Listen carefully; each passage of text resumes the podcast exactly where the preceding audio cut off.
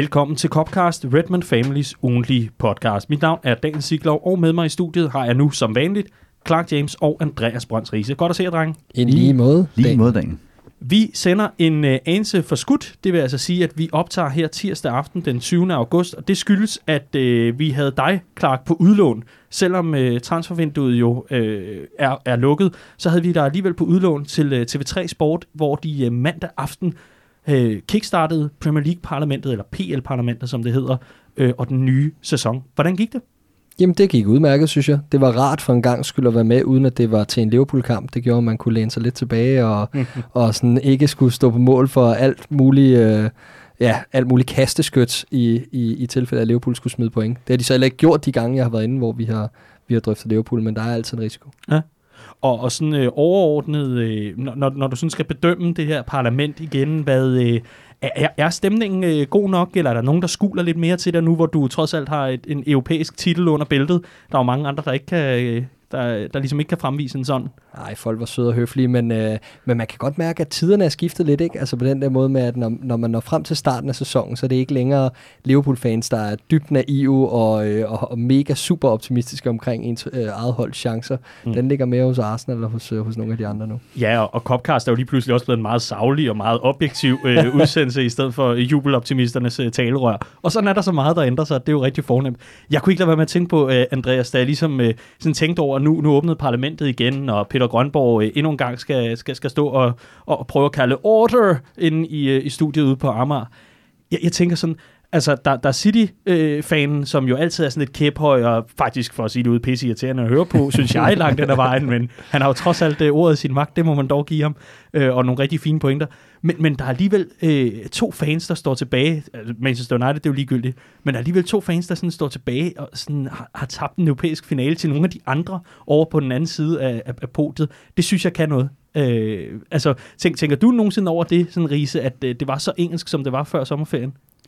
Øh, det var på tide, det blev det, kan man sige, med, med den økonomiske overmagt, som, som England har haft øh, så længe. Ikke? Det, det har vist været analysen de, de fleste steder. Øh, men jo, men samtidig synes jeg jo også, at der er klasseforskel i øjeblikket i meget højere grad, end der har været længe, hvor det er to hold, der er stukket af, og, og de andre, mm. der må, øh, må slås om at være det, vi var for fem år siden. Ikke? Jeg, øh, jeg kan allerede nu se øh, de der tweets, som jeg, jeg følger jo nogle af, af, af de fans, jeg synes har noget fornuftigt at sige for de andre klubber. Og hvis du sådan skifter enkelte navne ud, så, så er det fuldstændig mine tweets fra, øh, fra 15-16 sæsonen. øh, så så det, synes jeg, det synes jeg er lidt hyggeligt. Ja. Og, og det var ikke sådan, så han prøvede at spænde ben for dig. Altså nu har du jo en forhistorie med Tottenham-fans i det her format, men øh, det var ikke sådan, så han prøvede at spænde ben for dig på vejen i studiet eller noget, ham Tottenham-repræsentanten? Nej, overhovedet ikke. Jeg tror faktisk, han, han var ved godt mod. Jeg tror, at øh, han så frem til en god sæson, og det, ja. jeg tror også, Tottenham får en god ja. sæson faktisk. Han har lige været ude og købe nyt videosystem derhjemme, og han var ja, vel rigtig, rigtig glad at få. ja, han tegnede firkanten et par gange i luften, men altså... Det... Udmærket. Men øh, det var altså en, en enlig svale, for nu næste gang, så øh, skal der altså ryge noget i, øh, i, i kaffekassen her øh, i, i Copcast, hvis vi, skal, hvis vi skal udlåne dig på en mandag. Jamen, det må I finde ud af, om I vil lave en, øh, en Liverpool på FC Nordsjælland, eller, eller hvordan der vil ledes det. Ganske udmærket. Det her, det er jo øh, anden udsendelse i den ordinære sæson øh, her i, i Copcast, og øh, for god ordens skyld, så lad os da lige ramse op, hvad vi kommer øh, forbi i, øh, i den her udsendelse. Vi åbner øh, ballet med siden sidst, hvor vi kigger nærmere på nogle af de ting, øh, nogle af de rygter, nogle af de historier og andet, der har været oppe siden sidst vi optog. Så ser vi nærmere på øh, sidste uges øh, UEFA Supercup finale, øh, som vil blive husket for øh, et par ting eller to. Det er noget, vi, øh, vi, vi helt sikkert kommer til at grave os ned i. Så skal vi selvfølgelig også se nærmere på øh, den største bananskrald, hedder den jo så. Øh, kampen mod Southampton, og øh, hvad det egentlig indebærer, og hvad det handler om, det kommer vi også tilbage til, inden vi lukker af med en, øh, en omgang optag til Arsenal, og altså internt nyt family news, om man vil, øh, hvor vi øh, ser nærmere på, hvad der sker i vores øh, fællesskab her i Redman Family i Danmark. Og tusind tak, hvis øh, du er medlem og dermed bakker op om øh, det arbejde, der bliver lagt på daglig basis for øh, det her fællesskab. Det er vi så taknemmelige for. Også tak for den overvældende modtagelse for øh, vores premiereudsendelse i sidste uge i, i den her øh, i den her opstilling, hvor det altså er Clark James og Andreas Brøns Riese, der, øh, der hjælper mig med at komme hele vejen i land øh, på ugenlig basis. Det skal lige sige som en lille teknisk opdatering, det var, at øh, SoundCloud, hvor vi uploader og distribuerer vores udsendelser fra, der, øh, det er simpelthen der, den øh, kommer ud til alle platforme fra, den drillede det de sidste uge, og det betød, at der var flere, der fik en udsendelse, der varede 33 minutter, jeg vil lige sige, det er ikke fordi, at der er sådan en, en meget, meget hård paywall på et eller andet tidspunkt. Det er altså simpelthen SoundCloud, der havde noget teknisk issue. Det sker af og til, men det betyder altså, at man kun har fået 33 procent af udsendelsen. Hvis man står med den udfordring, og det er der nogen, der har gjort på Spotify og alt muligt andet, så prøv eventuelt at gå ind og øh, unsubscribe, altså gå ind og, og øh, afmelde abonnementet, og så tilmelde igen i den tjeneste, du har. Så nogle gange så plejer den at opdatere derfra. Mm. Og ellers så kan man altid gå ind på SoundCloud, øh, vores øh, SoundCloud-side, der burde den ligge i, i, i fuld længde, hvis altså SoundCloud vil. Vi beklager selvfølgelig ulejligheden og øh, har sendt en, øh, en vred mail afsted til support, og så må vi jo nok se, at øh, der ikke sker så meget ved det. ikke desto mindre, vi åbner med øh, siden sidst, og øh, der skal vi have gang i noget transferguf, fordi bare fordi vi ikke må købe, så betyder det jo ikke, at andre ikke må, øh, må ud og bruge deres øh, surt optjente penge.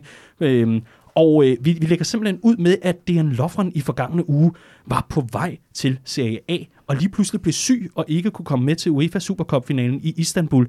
Han var på vej til øh, AS Roma, men en handel, der faldt sammen, Clark. Ja, og egentlig utroligt, hvor mange sygedage Dejan Lovren har på et år. altså en mand i så god form, at han er syg så ofte, og det er faktisk sagt øh, helt alvorligt. Mm.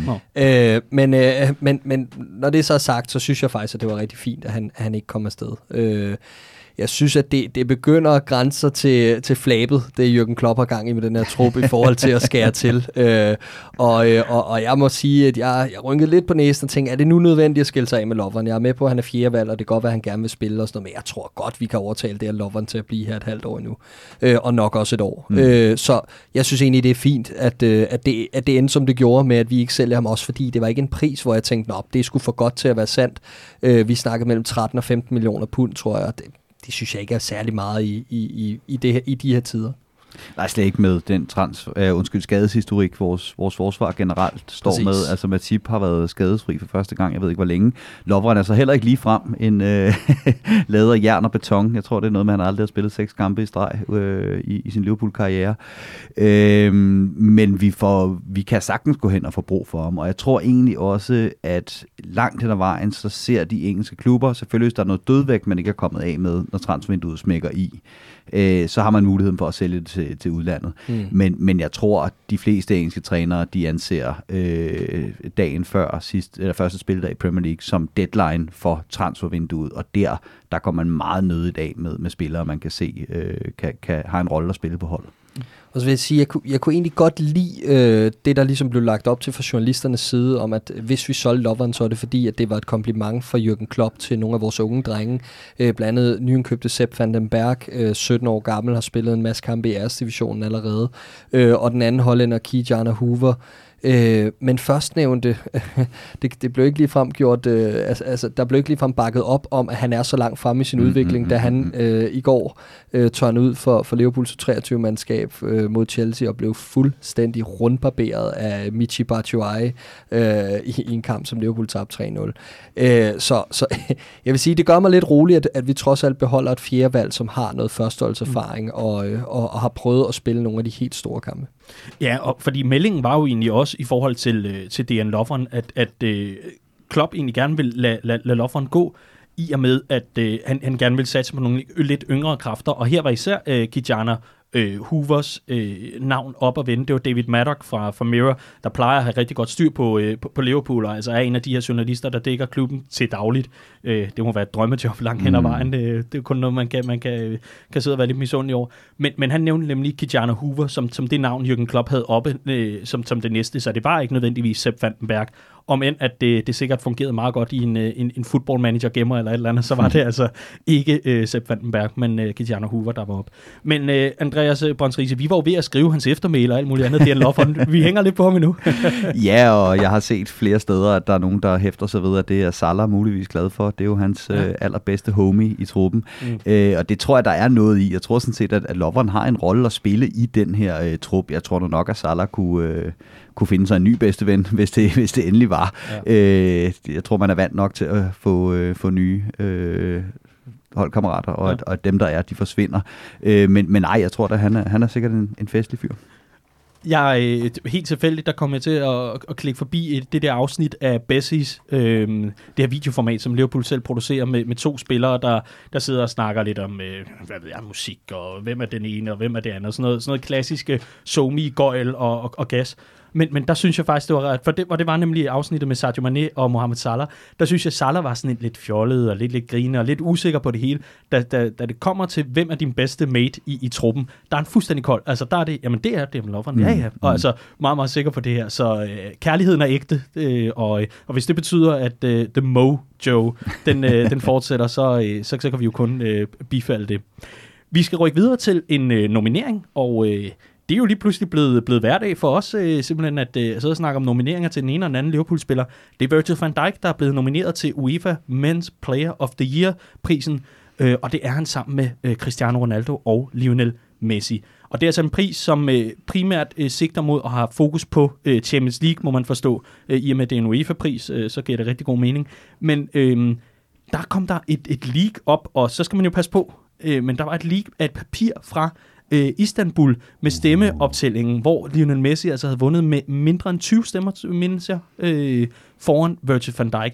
Lad os lige høre, hvis nu papiret holder, og det bliver Lionel Messi, vil det så være ufortjent, Clark? Nej, det synes jeg egentlig ikke. Øh, men jeg synes, han er en vidunderlig spiller, og jeg synes, han beviste det igen i Champions League sidste år. Han kunne bare ikke bære det her øh, elendige Barcelona-setup øh, hele vejen øh, alene, og han gjorde altså et hederligt forsøg mod et, øh, mod et, mod et fantastisk Liverpool-mandskab. Van Dijks præstationer har vi snakket om 100 gange, og, og de taler for sig selv, men Liverpool var i højere grad både af en stærk holdånd og en stærk holdpræstation, hvorimod at Messi bare er en fantastisk individualist, og stadig en rigtig god holdspiller. Han havde bare ikke spillerne omkring sig til at løfte yderligere. Ja, og hvem husker vinderne af UEFA Men's Player of the Year? Det handler om at gå efter Ballon d'Or, ikke? Jeg er fuldstændig ligeglad. Altså det, jeg anser mig som værende en mand med meget få øh, ufravigelige principper. Jeg er ret pragmatisk, når det kommer til det meste her i tilværelsen. Ikke at hisse mig op over øh, noget så ligegyldigt som individuelle priser i fodbold. Det er et af mine få in, øh, ufravigelige principper her i tilværelsen. Så lad mig høre som, som sidste bemærkning. Hvad, hvad, hvad, hvad skulle få dig til at hisse op over en prisuddeling i, i fodboldregi? Jamen, øh, nej, jeg kunne ikke engang sige, at de har grimt tøj på, for det har de altid. Nå. Altså, for, det kunne ikke være, at øh, årets kvindelige fodboldspiller skulle stå og trykke? øh, jeg, jeg, jeg tror også, jeg vil tage det øh, nogenlunde sendt tilstand. Det er godt. Din hvilepuls altså, øh, på, på cirka, jamen den er ensidig for tydeligvis.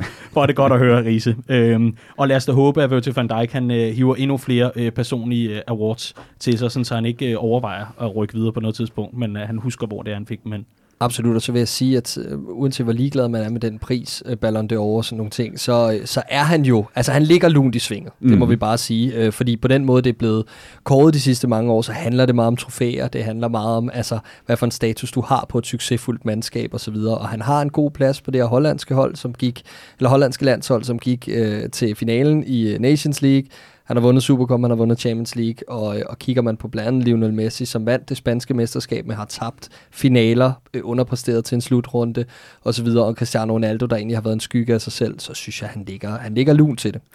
Ja, ja og så, så er det noget, jeg trods alt lader mærke til. Nu så jeg hele pressekonferencen inden uh, Supercup-finalen, hvor at, uh, jeg, jeg har fuld respekt for journalister, der holder fast, når de har fat i et vigtigt spørgsmål, og der bliver svaret udenom.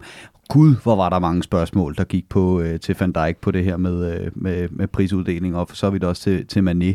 Og han sad jo basically, og man kunne se, at han mente det. Han, han var sådan, ja ja, men, men jeg gør mit bedste. Hele holdet gør sit bedste. Hvis nogen synes, at det er godt nok til, at jeg skal have en pris, så tager vi det med. Ja ja, det er jo ikke, fordi han mm. vil afvise prisen, men... Nej, og så, så vil jeg mene, det der taler til, øh, til Virgil van Dijks øh, fordel her, det er vel øh, egentlig langt hen ad vejen, at øh, det er jo trods alt også UEFA Nations League, så den vil 100% øh, også vægte, vægte noget, mm. når det endelig kommer til stykket. Jeg tror ikke, de kan se bort fra en turnering, som stadigvæk er, er lidt af en, forstå mig ret, bastard i mange øjne, øh, og som, som er lidt noget, noget gas, øh, om end at rettighedsæverne vil sige noget andet. Og, og så også, øh, altså Champions League-titlen siger det samme, så er der Lionel Messi med, med hele den her sag, og han er lidt omdiskuteret i forhold til den måde, han, han omtalte det sydamerikanske øh, fodboldforbund i forbindelse med Copa America. Og øh, ja, man, man kan sige, det, det taler ikke nødvendigvis han sag op. Og så er der Cristiano Ronaldo. Øh, Portugal gik hele vejen i Nations League. Ja, det gjorde de. Ja, mm. men, men med de sager og, og den forår, der har været omkring ham. Han er senest blevet fjernet jo fra, fra FIFA 19 øh, i forhold til loading-skærmen. Han er simpelthen blevet fjernet. Selvom han er frontfigur, så man fjernet ham, da alle de her øh, ting, de, de stod på i forhold til voldtægtsanklager og sådan noget. Jeg tror, det bliver Virgil van Dijk. Det smider mine penge efter. Og så vil jeg så sige, Andreas Bonserise, den prisuddeling, du dog går op i, det er jo den, der for nogle år siden øh, kom frem, den der hed Fall on the Floor. Var det ikke sådan? Fall on, jo, Fall on the Floor ja. Ja, øh, for, for årets bedste dive, og det, øh, den, den, den bakker jeg fuldt og helt op om, den ude prisuddeling. Kan vi ikke lave en aftale om, at du tager den med i studiet, øh, hvis når, den er, men med dine, dine tre nominerede? Jo, det kan vi sagtens. Glemmer det. Der kom uh, Daniel James fra Manchester United med to rigtig gode kandidater mandag aften, skulle jeg ellers sige. Men, uh, Glemmer, og det handler altså ikke om at være klodset, det handler om at bevidst at prøve at, at, at, tilkæmpe sig noget. noget. Øhm, lad os rykke videre til en, en kort melding. Curtis Jones har forlænget med Liverpool. Det er noget, vi tager op i vores nye podcast, der hedder Liverpool Watch, hvor Patrick Pilo, han får lov til at fortælle øh, løst og fast om, øh, om mange forskellige ting, blandt andet vores, øh, vores unge spillere, og med, hvad den her forlængelse betyder, hvad fremtidsudsigterne er, ifølge Pilo i hvert fald. Det er en øh, podcast, vi har premiere på fredag, hvor den altså udkommer første gang. Vi glæder os rigtig meget. Spændende. Så er der øh, en, en skade til Keita, der fortsætter det her skadeshistorik, og det er lidt noget, noget mærkeligt noget. Clark, øh, vi mangler stadigvæk en solid kilde på det her, for det er stadigvæk noget, øh, som du i hvert fald har opfanget på Twitter. Men i forhold til Guinea og det her med, hvem der må spille og hvem der ikke måtte spille under øh, Africa Cup of Nations, der kan jeg forstå, at der har været lidt øh, noget, øh, no, noget forår der også. Øh, ja, altså øh, der har jo været en, en, en lidt mærkelig øh, hi- historie med øh, den tidligere landstræner øh, øh, Paul Py, eller hvordan man udtaler Paul Pot. Ja, Paul Pot. øh, øh, P-U-T, og jeg ved ikke, hvordan det udtales, men han er belgier i hvert fald, men det er Paul Pot. øh, men, men i hvert fald har jo været noget, noget, øh, noget, noget, noget mærkeligt noget omkring hele den der situation ved African Cup of Nations, hvor øh, Keita jo tog afsted med en, med en forholdsvis øh, slem øh, lyskeskade, så vidt jeg husker, øh, og, og det var en skade, der ligesom som udgangspunkt med sikkerhed vil holde ham ude af den her turnering øh, tager sig alligevel afsted, øh, og, og man får ikke rigtig nogen meldinger på, hvor han er henne i forhold til at skulle, skulle deltage i den her turnering. Men i og med, at han, har, altså, han er det, holdets største stjerne, øh, så blev han simpelthen øh, forseret tilbage, øh, og, og det var meget, meget tydeligt under slutrunden. Øh, for dem, der sad og så Guineas kampe, så kunne man tydeligt se, at han var ikke kommet sig 100%. Øh, han røg ind i nogle akavede øh, dueller meget, meget tidligt i, i turneringen, og så allerede rigtig skrøbelig ud i første optræden.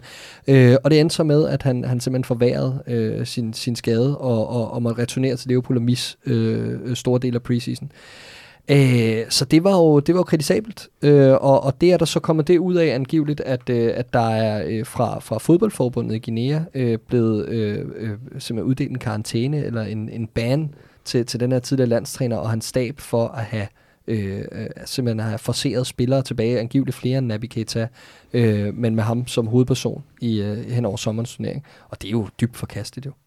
Ja, problemet er vel lidt, at, at det, øh, det, det jo igen taler lidt til, til at man altså desværre ser den her, øh, den her fight, der er mellem klub altså klubberne, og, og, og den der manglende lyst til at, at lade spillerne øh, komme afsted med deres landshold, også selvom man, man ved, det betyder meget for spillerne at komme ud og repræsentere deres lande. Sådan en her sag, den, øh, den kan vel på ingen måde øh, være, være særlig, øh, hvad, hvad, hvad kan man kalde det, positivt modtaget hos Jürgen Klopp i, øh, i Liverpool? Absolut ikke, og, og, og nu som Clark også siger, vi skal lige have nogle flere kilder på, og, og hvad er det egentlig, der er foregået osv., øh, fordi det kan også lige så godt være et fodboldforbund, der tør den af hos en landstræner, som er fyret, ikke? Øh, og, og ligesom siger, jamen det må jo også undskylde Liverpool, og det var også ham herover der var, der var idioten. Ikke? Mm. Øhm, det der med, at man skal holde politik og, og, og sport adskilt, det gør sig altså ikke særlig gældende øh, på de brede grader.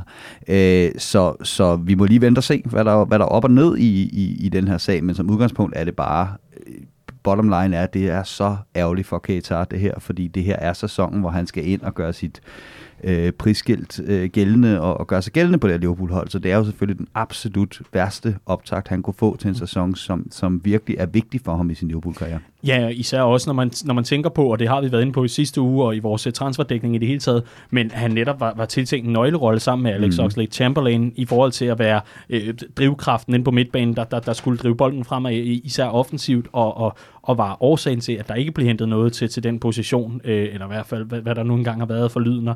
Øh, senest i, i dag har Klopp jo, eller i hvert fald i, i de forgangne dage nu, hvor Philip Coutinho er blevet præsenteret bare i Bayern, undskyld, jamen der har, der har det ligesom også været frem, at den, den deal gav ikke nogen mening økonomisk for, for Liverpool, også i forhold til den position, som, øh, som øh, Coutinho han uh, ligesom øh, forlod klubben i, og hvilken position vil han komme tilbage til. Vil Klopp egentlig rate Naby Keita og Oxlade Chamberlain højere end Coutinho, der i så fald vil komme med noget af en, en økonomisk rygsæk med sig, osv. Så, videre, og så, videre. så, så det her, det er bare ærgerligt på, meget, på langt flere plan, som jeg ser det.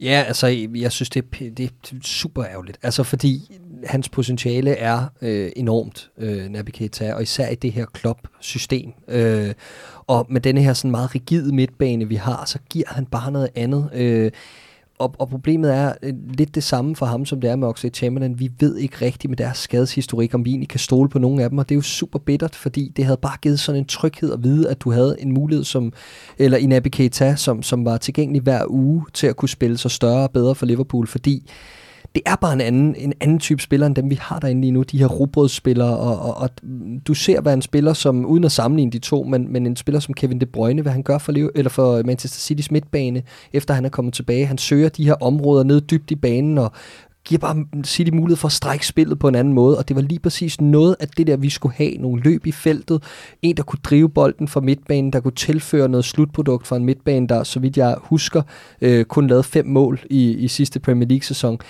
Og det har, vi, det har vi seriøst brug for over 38 kampe, for at, at, at få noget x-faktor og få noget fornyelse ind over det her hold, så vi ikke bliver for nemme at dæmme op for i længden. Mm.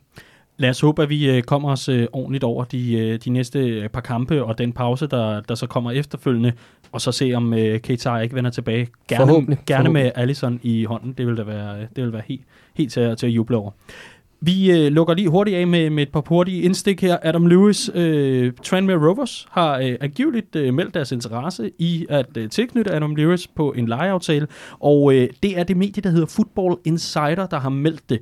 Og grunden til, at vi overhovedet tager det med her, det er, at det var Football Insider, så vidt jeg i hvert fald orienteret på øh, i, i slutfasen af transfervinduet, da det stadig var åbent, i hvert fald for, øh, for Liverpools vedkommende, der var det dem, der breakede George Johnston til Feyenoord.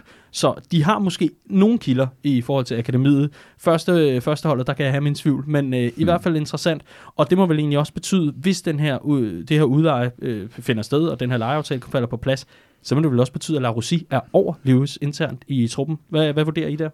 Jamen, det, det, det tror jeg, han er, men jeg tror ikke, nogen af dem er i nærheden af første hold. Øh, det er mere et spørgsmål om, hvem fanden der efterhånden skal spille på det 23-hold, hvis, hvis vi smider ham ud. Ikke? Øh, jeg var inde på sidste gang, jeg tror, vi får Joe Gomez at se mere på venstre bak i den her sæson. Det så vi allerede i, i kampen mod Chelsea.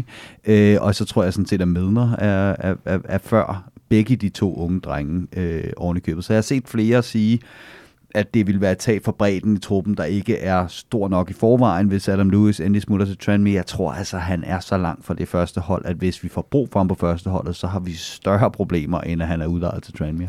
Ja, og Adam Lewis øh, historie, hvis vi skal gøre det ganske kort, Clark, altså Adam Lewis øh, historie og de muligheder, der trods alt har budt sig på en position, hvor der ikke er nogen oplagt, øh, hvad kan man sige, øh, erstatning nødvendigvis på positionen, både da Alberto Moreno huserede, men altså også nu, hvor øh, Robertson har den, øh, lad os sige, som det er, alene han har vel haft de chancer, der skulle til for at gøre sig gældende, når man nu sammenligner med over på den anden side, hvor Trent Alexander-Arnold altså bare slog til, da, øh, da Nathaniel Klein han øh, faldt fra hinanden. Ja, det var også i en anden, i en anden periode, og det, det var, var, det var lidt mere, det var lidt mere et gratis skud. Et lidt mere gratis skud for Trent Alexander-Arnold på, på daværende tidspunkt. Ikke for at tage noget fra ham. Fantastisk, øh, øh, han, slog, han greb muligheden med begge hænder.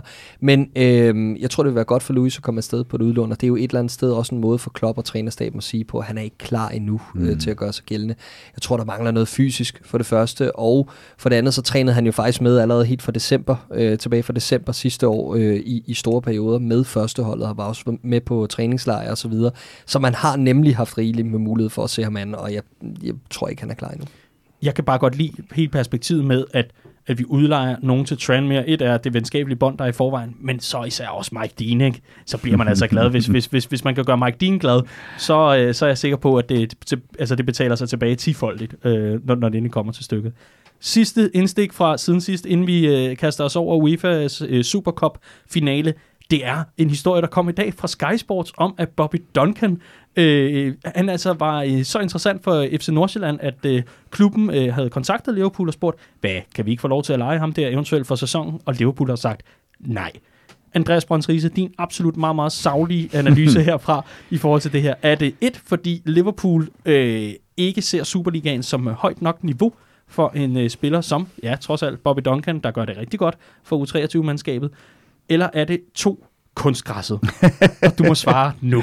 Fra nu til øh, nu. Nu. øh, det, det, det, der kan være i milliard øh, ting. Der kan blandt andet også være det der med, at Paul Glass eller skade. Og hvem fanden skal spille på det? er jo 23 hold. altså, det, det kunne jo også godt tænkes. Ikke? Øh, men, men jo, jo, det er selvfølgelig en mand med en skadeshistorik, og hvis der er kunstgræs, der kan også være noget med, at Liverpool som regel betinger sig, at man spiller minimum 70% af kampene, når man er udlånt. Og det er der begyndt at være sådan et rumbling omkring øh, hos dem, som, som gerne vil lege spiller hos Liverpool, at det er altså bare ikke fair over for de spillere, der er der i forvejen. Dels, dels så er det også en del af det at være ung spiller under udvikling, at man kan blive sat af et hold, og hvis man ikke gør det godt nok, så spiller man ikke. Øh, så det kan også godt være, at, at Liverpool har stillet nogle krav i forbindelse med det her øh, udlån, øh, som, som, øh, som Nordsjælland har sagt nej tak til jeg må acceptere, at jeg ikke får et et eller to fra dig, men er det den danske blødsødenhed, som Jürgen Klopp han kigger på og tænker, nå, alle skal kunne være med, og der er ikke nogen, der skal være mere end, end andre osv., at, at øh, det, det er trods alt der, man falder fra? Det er da med med blødsødent, at kølinge foran sine unge spillere ved at kræve, at de spiller, selvom de ikke har fortjent det, når de er på udlån. Godt så. Jamen, øh, Jürgen Klopp er altså ekvivalenten til, til faren, der står og råber og skriger ude ved, ved Kløvermarken weekend efter weekend. Det her, det var siden sidst. Nu kaster vi os over en tur til Istanbul, der trods meget modstand endte lykkeligt. Riese, du er jo lige kommet ind ad døren efter øh, næsten en uges fejring af UEFA øh, Supercup øh, trofæet. Var det en god fest? Ja, det er sindssygt. Altså, min, min lever, den kommer så aldrig øh, igen, men, øh, men, men det var det værd. Men spøg til side. Det var lidt fedt at vinde et trofæ, var det ikke? Selvfølgelig var det det. Det var da, altså, jeg tror, man havde det på mange måder, øh, ligesom man havde op til Community Shield, øh, måske lige øh, med 20-30% oveni. Øh, men at hvis ikke vi vandt den kamp, nå, så går det nok ikke. Øh, men, øh, men når man så endelig stod med den, så, øh, så var det fedt. Ikke? Øh, men jeg tror, når det så er sagt, øh, havde vi tabt både Community Shield og Supercoppen, så, så havde det været en bedre fornemmelse. Øh, så, så kombinationen af de to havde været ærgerlig. Men, øh, men jo, fedt at starte sæsonen på den måde, og så altid fedt at slå Chelsea, og, og så især i en europæisk final. Ja, lad os sige, de får tallerkenen, så tager vi den flot pokal, som, uh, som man siger. Men, uh, men det her, det var jo altså UEFA's Supercup-finale, der må, så må betyde, at Liverpool per definition nu er Europas bedste fodboldhold. Absolut. Selvfølgelig. Ja, perfekt. Hvis vi uh, prøver at se nærmere på selve opgøret, og vi skal nok komme til et meget, meget famøst øjeblik, hvor uh, Adrian tillader sig at stå og juble med sine holdkammerater, hvilket han selvfølgelig ikke skal gøre, og, og dermed selvfølgelig skal sendes i jorden. Men hvis vi prøver at se nærmere på selve opgøret. Jeg så fra min position, og der hvor jeg var, jeg så et Liverpool-hold, der måske kom til at overlade initiativet lidt for meget til modstanderen i finalen. Øh, ja, det kan, man, det kan man sagtens sige. Jeg, jeg synes, man ser Liverpool-hold, der har tænkt ind, at det her, det var altså tre kampe på en uge, der blev roteret en del. Øh, der, var, det, der var en del, der virkede som om, vi stadig var i preseason på en eller anden, øh, på en eller anden vis. Ikke? Øh, og det kan godt være, at, at, at spillerne er blevet sendt lidt for meget på banen i det mindset, der hed, vi har, vi har også en kamp på, på lørdag, drenge. Lad være med at give, give folkegas. Og så, øhm, så ligesom vi har set flere gange den her sæson, altså ligesom når vi kommer ud i pausen, at de så ligesom får at vide, nu er vi fucking taget hele vejen tværs gennem Europa. Øh, lad os nu lige få et eller andet med hjem herfra, ikke? Ja. Clark, øh, hvordan så du øh, kampen, eller kampbilledet? Var det, var det et Liverpool-hold, der måske kom til at, at give for meget øh, initiativ til, til Chelsea? Jeg så, jeg så et Liverpool-hold, der langt hen ad vejen, som Andreas siger, øh, lod til at være faktisk et Liverpool-hold, der, der sparede på kræfterne. Øh, og, og det har jeg egentlig set i, i de fleste af kampene indtil videre. Øh, den eneste kamp, jeg ikke har set det i, var, øh, var vores eneste hjemmekamp øh, hidtil mod Norwich, hvor det lod til, at man sagde, okay, Øh, nu har de lavet den her fine mosaik, øh, som viser, at, øh, at, at vi har vundet Champions League-trofæet seks gange øh, hjemmefansene her. Lad os give dem en ordentlig fest og, og starte sæsonen på. Så kommer vi bullerne ud og vinder øh, allerede kampen mod Norwich efter en halv time. Øh, men ellers i de andre kampe, synes jeg, kampbilledet har været det samme. Det her med, at man kommer ud stille og roligt ned i tempo, lader modstanderen sidde på det meste af spillet, og måske skabe lidt mere, end vi egentlig havde mm. håbet på, at de ville i de tre første halvleg, vi har spillet. Men så fra anden halvleg start, så er vi altså kommet ud med fuld gas mm. og, øh, og har prøvet at løbe modstanderen over, over enden på, på, på, på decideret form. Øh, og og det, det har virket indtil nu, men det har også været med slinger i valsen. Helt sikkert, og, og jeg tror altså også, der er noget i det her med, at det her var vel et eller andet sted Chelsea's pokalfinale. Hvis vi skal være helt ærlige, så har de ikke særlig mange muligheder for at gå hele vejen i nogle turneringer i, i år øh, med det projekt, som Frank Lampard har fået, øh, fået overleveret i, i, en, i noget ramponeret tilstand. Øh, og for Liverpool igen, jo, jeg ser det her som en større trofæ end, end uh, Community Shield, og det, det, nu kan spillerne se på væggen, det er uh, Walk of Champions, når de går ind på Anfield, at nu står der et tal mere, og det har vi været med mm. til at vinde super, det giver momentum virkelig fedt, at man ikke spiller 120 minutter, for så at have trætte ben på lørdag, uden at få noget med hjem derfra.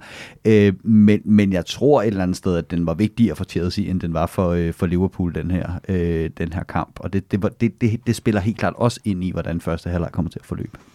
Men hvis vi så ser på, hvad det er, Chelsea så udnytter, lad os prøve at, at dykke ned, ned i det, uden, uden at gå, øh, gå, gå hele kampen igennem, for det er trods alt 120 meget, meget lange minutter, hvor det er meget, meget tydeligt, at det er starten af sæsonen, det her. Men hvor, hvor er det så, Clark, at du ser nogle, nogle svagheder eller nogle momenter, hvor, hvor Liverpool ikke øh, præsterer nok til at holde Chelsea for fadet? To steder. Øh, det ene sted på midtbanen, helt klart. Øh, der er noget der, som ikke er 100% afstemt, og så havde vi enormt svært ved at tøjle en, øh, en Golo Kanté i øh, absolut verdensklasse.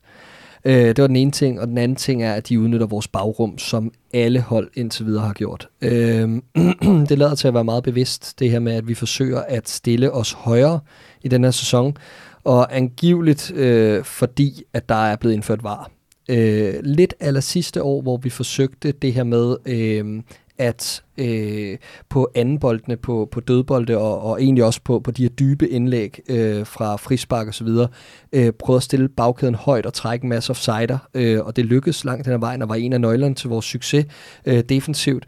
Øh, så lader det til at være et nyt, et nyt øh, sådan, øh, ja, hvad hedder det, øh, en ny øh, idé øh, fra, fra trænerstaben at prøve at, at implementere det her for ligesom at, at, at styrke os defensivt. Og så ligeledes for at få gang i presspillet øh, mm. i højere grad, at vi prøver at skubbe længere op og prøve at få indført flere af de her klopdyder igen, efter vi har konsolideret os defensivt, og altså få gang i det her mere, øh, mere sådan hulter til bulter spil, som skal få vores offensiv til at excellere. Jeg tror at simpelthen, at, at det er for at have flere strenge at spille på. Vi så sidste år, at Klopp han, øh, han går over til den her 4-2-3-1 i løbet af sæsonen, og så fungerer den i lidt tid, og så går vi tilbage til 4-3. Men i bund og grund, så spillede vi hele sidste sæson på en måde det, der er fordelen ved at holde fast i en spillertrup, ikke tilføje for meget, det er, at man skal ikke til at sætte nye spillere ind i den måde mm. at spille på. Så i stedet for kan vi nu gå i gang med at lære det næste redskab, vi skal have i, i, i den her værktøjskasse. Og det tror jeg netop er et højere presspil. Det mm. tror jeg, det, jeg tror at også det handler om, at, at som vi var inde på øh, omkring Qatar, for få afgørende momenter for midtbanen. Det bliver alt andet lige lettere for midtbanen at blive afgørende, hvis den også kommer 10 meter længere frem på banen det er bare ikke rigtig afstemt endnu. Det er meget, meget tydeligt, at der er noget i det her, der ikke er afstemt endnu, og jeg tror, det er det, der bliver arbejdet med på træningsbanen. Så hvad det her skal ende med, hvorfor vi gør det her, hvad det er, der er endemålet med det, det tror jeg ikke, vi kan sige, før vi er på den anden side af første landskampspause. Men jeg, jeg tror, det er helt rigtigt, det du siger med at have flere, øh, flere strenge at spille på, og flere øh, ja, værktøjer i værktøjskassen. Øhm, men, men jeg vil sige, at denne her ting med var, øh, jeg tror også, det spiller ind. Øh, og vi ser jo faktisk også, det lykkes. Øh, Chelsea scorer to gange, hvor det bliver øh, rigtig nok underkendt for offside, og hvor man tænker, ej, var vi eksponeret her? Men det er vi jo egentlig ikke rigtigt, fordi der, der er egentlig rimelig fin kontrol med, med, med de her bolde i dybden øh, langt hen ad vejen. Mm der mangler bare lige 10-15 mm. procent, og, og, og de 10-15 procent er, er yderst afgørende for, om, om det ser skrøbeligt ud, eller det ser kontrolleret Og så er det fucking afgørende, når man spiller med så høj bagkæde, at der er pres på boldholder fra midtbanen. Og det er det, der ikke er afstemt endnu overhovedet. Mm. Altså, det, det, er, det, det er ikke bare sådan, at en bagkæde kan, kan trække offside, øh, når den vil. Og det er gift øh, at stå med så høj en bagkæde, hvis ikke der er pres på boldholder, og den skal, det pres skal komme fra, mm. fra midtbanen. Jamen, du stjæler ordene ud af min mund, Andreas, for jeg skulle netop til at høre om altså, selve, selve det mål, som, øh, som altså bliver scoret, der ikke er på straffespark, øh, men øh, fra Olivier Giroud. Fantastisk afslutning, vil jeg, vil jeg så også have lov til at sige. Han, øh, han kan stadigvæk noget. Men, men det, det kommer jo netop af N'Golo Kanté, og der kom også med, med grafik, hvor man simpelthen kunne følge hele banen. Han fik lov til at løbe uden at blive presset, eller uden en Liverpool-spiller ligesom sagde, godt så her til ikke længere, jeg, jeg tager det professionelle frispark, eller jeg tager det gule kort. Der er trods alt andre, der kan komme, øh, komme ind udefra lidt senere i, i det her opgør der var ikke nogen, der pressede ham. Og det betød jo netop også, at, at øh, var, uanset og høj bagkæde, uanset hvordan det spiller sammen, der var lige præcis den plads, der skulle til, til at han kunne mm. lægge den, den bold ind om bag ved en, øh, en, en Matip, om end at det nok mm. ikke var hans mm. øh, skyld. Jo, han kunne måske godt være placeret lidt mere til den ene side, men overordnet, at det overhovedet kan lade sig gøre, mm. kommer længere op på midtbanen. Og det er netop midtbanen, jeg gerne vil have frem, øh, have frem her, mm. fordi Clark, jeg, jeg, jeg, jeg, jeg ser lidt den, den her midtbane, jeg mangler lidt at se, hvem er den voksne øh, når det så ikke går, øh, som, som vi håber på. Hvem er det, der tager ansvaret? Hvem, hvem, hvem, hvem ser du som øh, det, det bedste cast der? Men jeg synes, vi rammer en, en rigtig uh, uheldig kamp på den måde, at jeg synes faktisk, der var flere voksne spillere på den midtbane inde på samme tid. Det er meget sjældent, at alle tre ikke rammer niveau samtidig. Uh, James Milner, Jordan Henderson og, og Fabinho. Uh, de plejer ligesom at kunne tage over for hinanden, hvis den ene ikke har en, har en god kamp, og normalt plejer den ene af dem faktisk også at være på bænken, så man kan sætte en ind, øh, der kan tage det ansvar. Øh, men jeg synes, at, jeg synes faktisk, at øh, udover at, at jeg godt kunne frygte, at det her det bliver James Millers øh, sidste øh, øh, vers, han synger på i forhold til de store kampe, altså øh, finalekampe af den her karakter, og kampe mod de helt store hold, øh, så synes jeg ellers normalt, at han er god til det. Øh, men, men Fabinho, altså jeg, jeg må sige, at øh, sæsonen er lang, han skal top på et helt andet tidspunkt, det skal vi også som hold og alt det her. Men jeg er lidt skuffet over hans sæsonstart. Jeg synes, at den har været under niveau, især med tanke på, at nu har han fået endnu en helt fuld preseason under bæltet, og jeg havde faktisk regnet med, at han kom ud som, som den her spiller, der var klar til at lægge på fra første fløjt han så træt ud, og han hæmmer os lidt i øjeblikket. Øh, og, og, og, ja. så, så jeg vil sige, det, det, det er faktisk ham, der jeg er mest skuffet over på den midtbane indtil mm. nu. Jeg kan love for, i forhold til øh, position til Oxley Chamberlain, og i forhold til midtbane og, og backs også, dem kommer vi også ind på, det tager vi, når vi gennemgår kampen mod Southampton, hvor det giver mening at sammenligne øh, de, de to kampe, om end at det er lidt forskellige, må man sige, opgør, så, så giver det mening at gennemgå det der, hvor vi har noget, vi kan måle det op imod i den gennemgang. Til gengæld, så vil jeg gerne forbi alt muligt andet. Vi er forbi, vi er nærmest i straffesparkskonkurrencen. Adrian langt ud for linjen. Alle raser, undtagen Liverpool-fans. Alle er lykkelige, for han tager altså det sidste spark for Tammy Abraham, som, øh, som øh, tidligere i kampen vil nogen mene måske har filmet sig lige lovligt meget til et øh, straffespark. Måske en kandidat til din, øh, til din gennemgang senere på sæsonen. Ah, der var jeg fandme mere sur på Adrian, end jeg var på Abraham. Ja. Glimmerne. I hvert fald, så er der jubelscener, hvor øh, Adrian lige husker øh, håndklædet. Det er vigtigt, at man ikke efterlader skrald, når man fejrer pokaler. Så han, øh, han tager håndklædet med sig, og bliver ellers omfavnet af Liverpools øh, stab og spillere og alt muligt andet. Jürgen Klopp øh, får desuden også, hvad, hvad var det i den podcast, de optog øh, ude på TV3 Sport, om han jublede for meget, om det var ægte mm. nok, den jubel. Jeg tror ikke, man, altså man skal ikke have været i, i lokal med Jürgen Klopp i mere end 30 sekunder, for at være i tvivl om, der er ikke meget falsk ved ham. Måske andet end tænderne, men altså, der er ikke meget falsk ved ham. Mærkeligt nok. I de her jubelscener sker der så det, der ikke måske. En meget, meget glad fan, må vi gå ud fra, stormer banen og løber ind og vil selvfølgelig feste med sammen med sin helte, men glider i det afgørende moment, hvor han altså skader reservekeeperen i Liverpool og simpelthen får taklet ham, hvilket betyder, at Adrian er tvivlsom forud for Southampton-opgøret. Andreas Brøns Riese, fuldstændig vanvittige scener det her.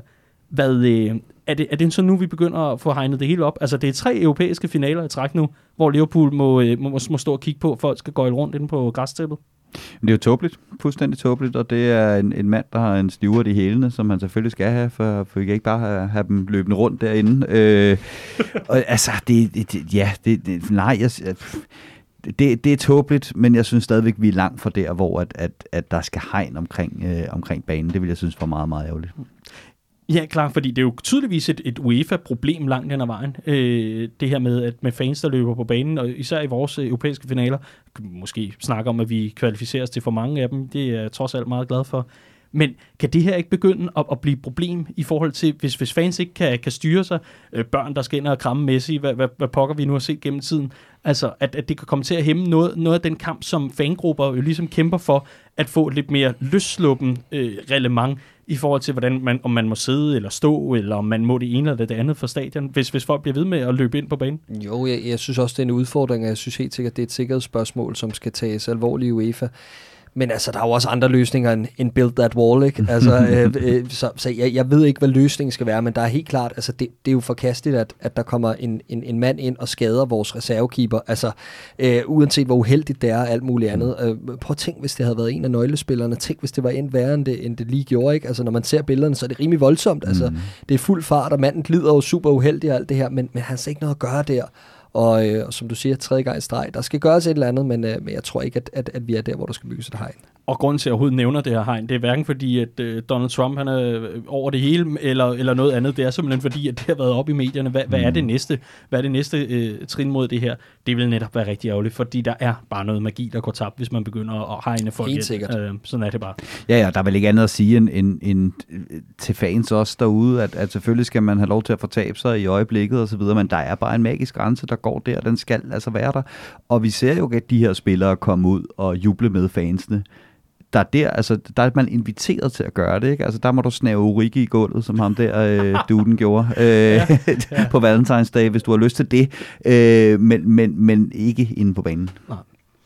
Vi er nået dertil, hvor vi kan sige uh, hurra, vi uh, fik endnu et uh, trofæ, sæsonens første, og uh, vi kan nu fokusere på, hvad det, hvad det næste så må, må være. Vi uh, har i uh, den nye sæson af Copcast jo indført, at vi skal bedømme kampene, vi skal give den en karakter, og øh, jeg har allerede åbnet øh, det meget, meget udformelige øh, Excel-ark, hvor det hele bliver noteret ned, og inden det bliver gemt på en diskette, der ryger ned i en bunker, som du har her under Bispebjerg, Andreas Brøns mm-hmm. Riese. Vi skal øh, åbne øh, den her gang. Sidst var det dig, Clark, der fik lov til at åbne. Den her gang, så øh, bliver det altså dig, Andreas, der får lov til at øh, give karakteren. Hvilken karakter vil du give øh, Liverpool for kampen mod Chelsea?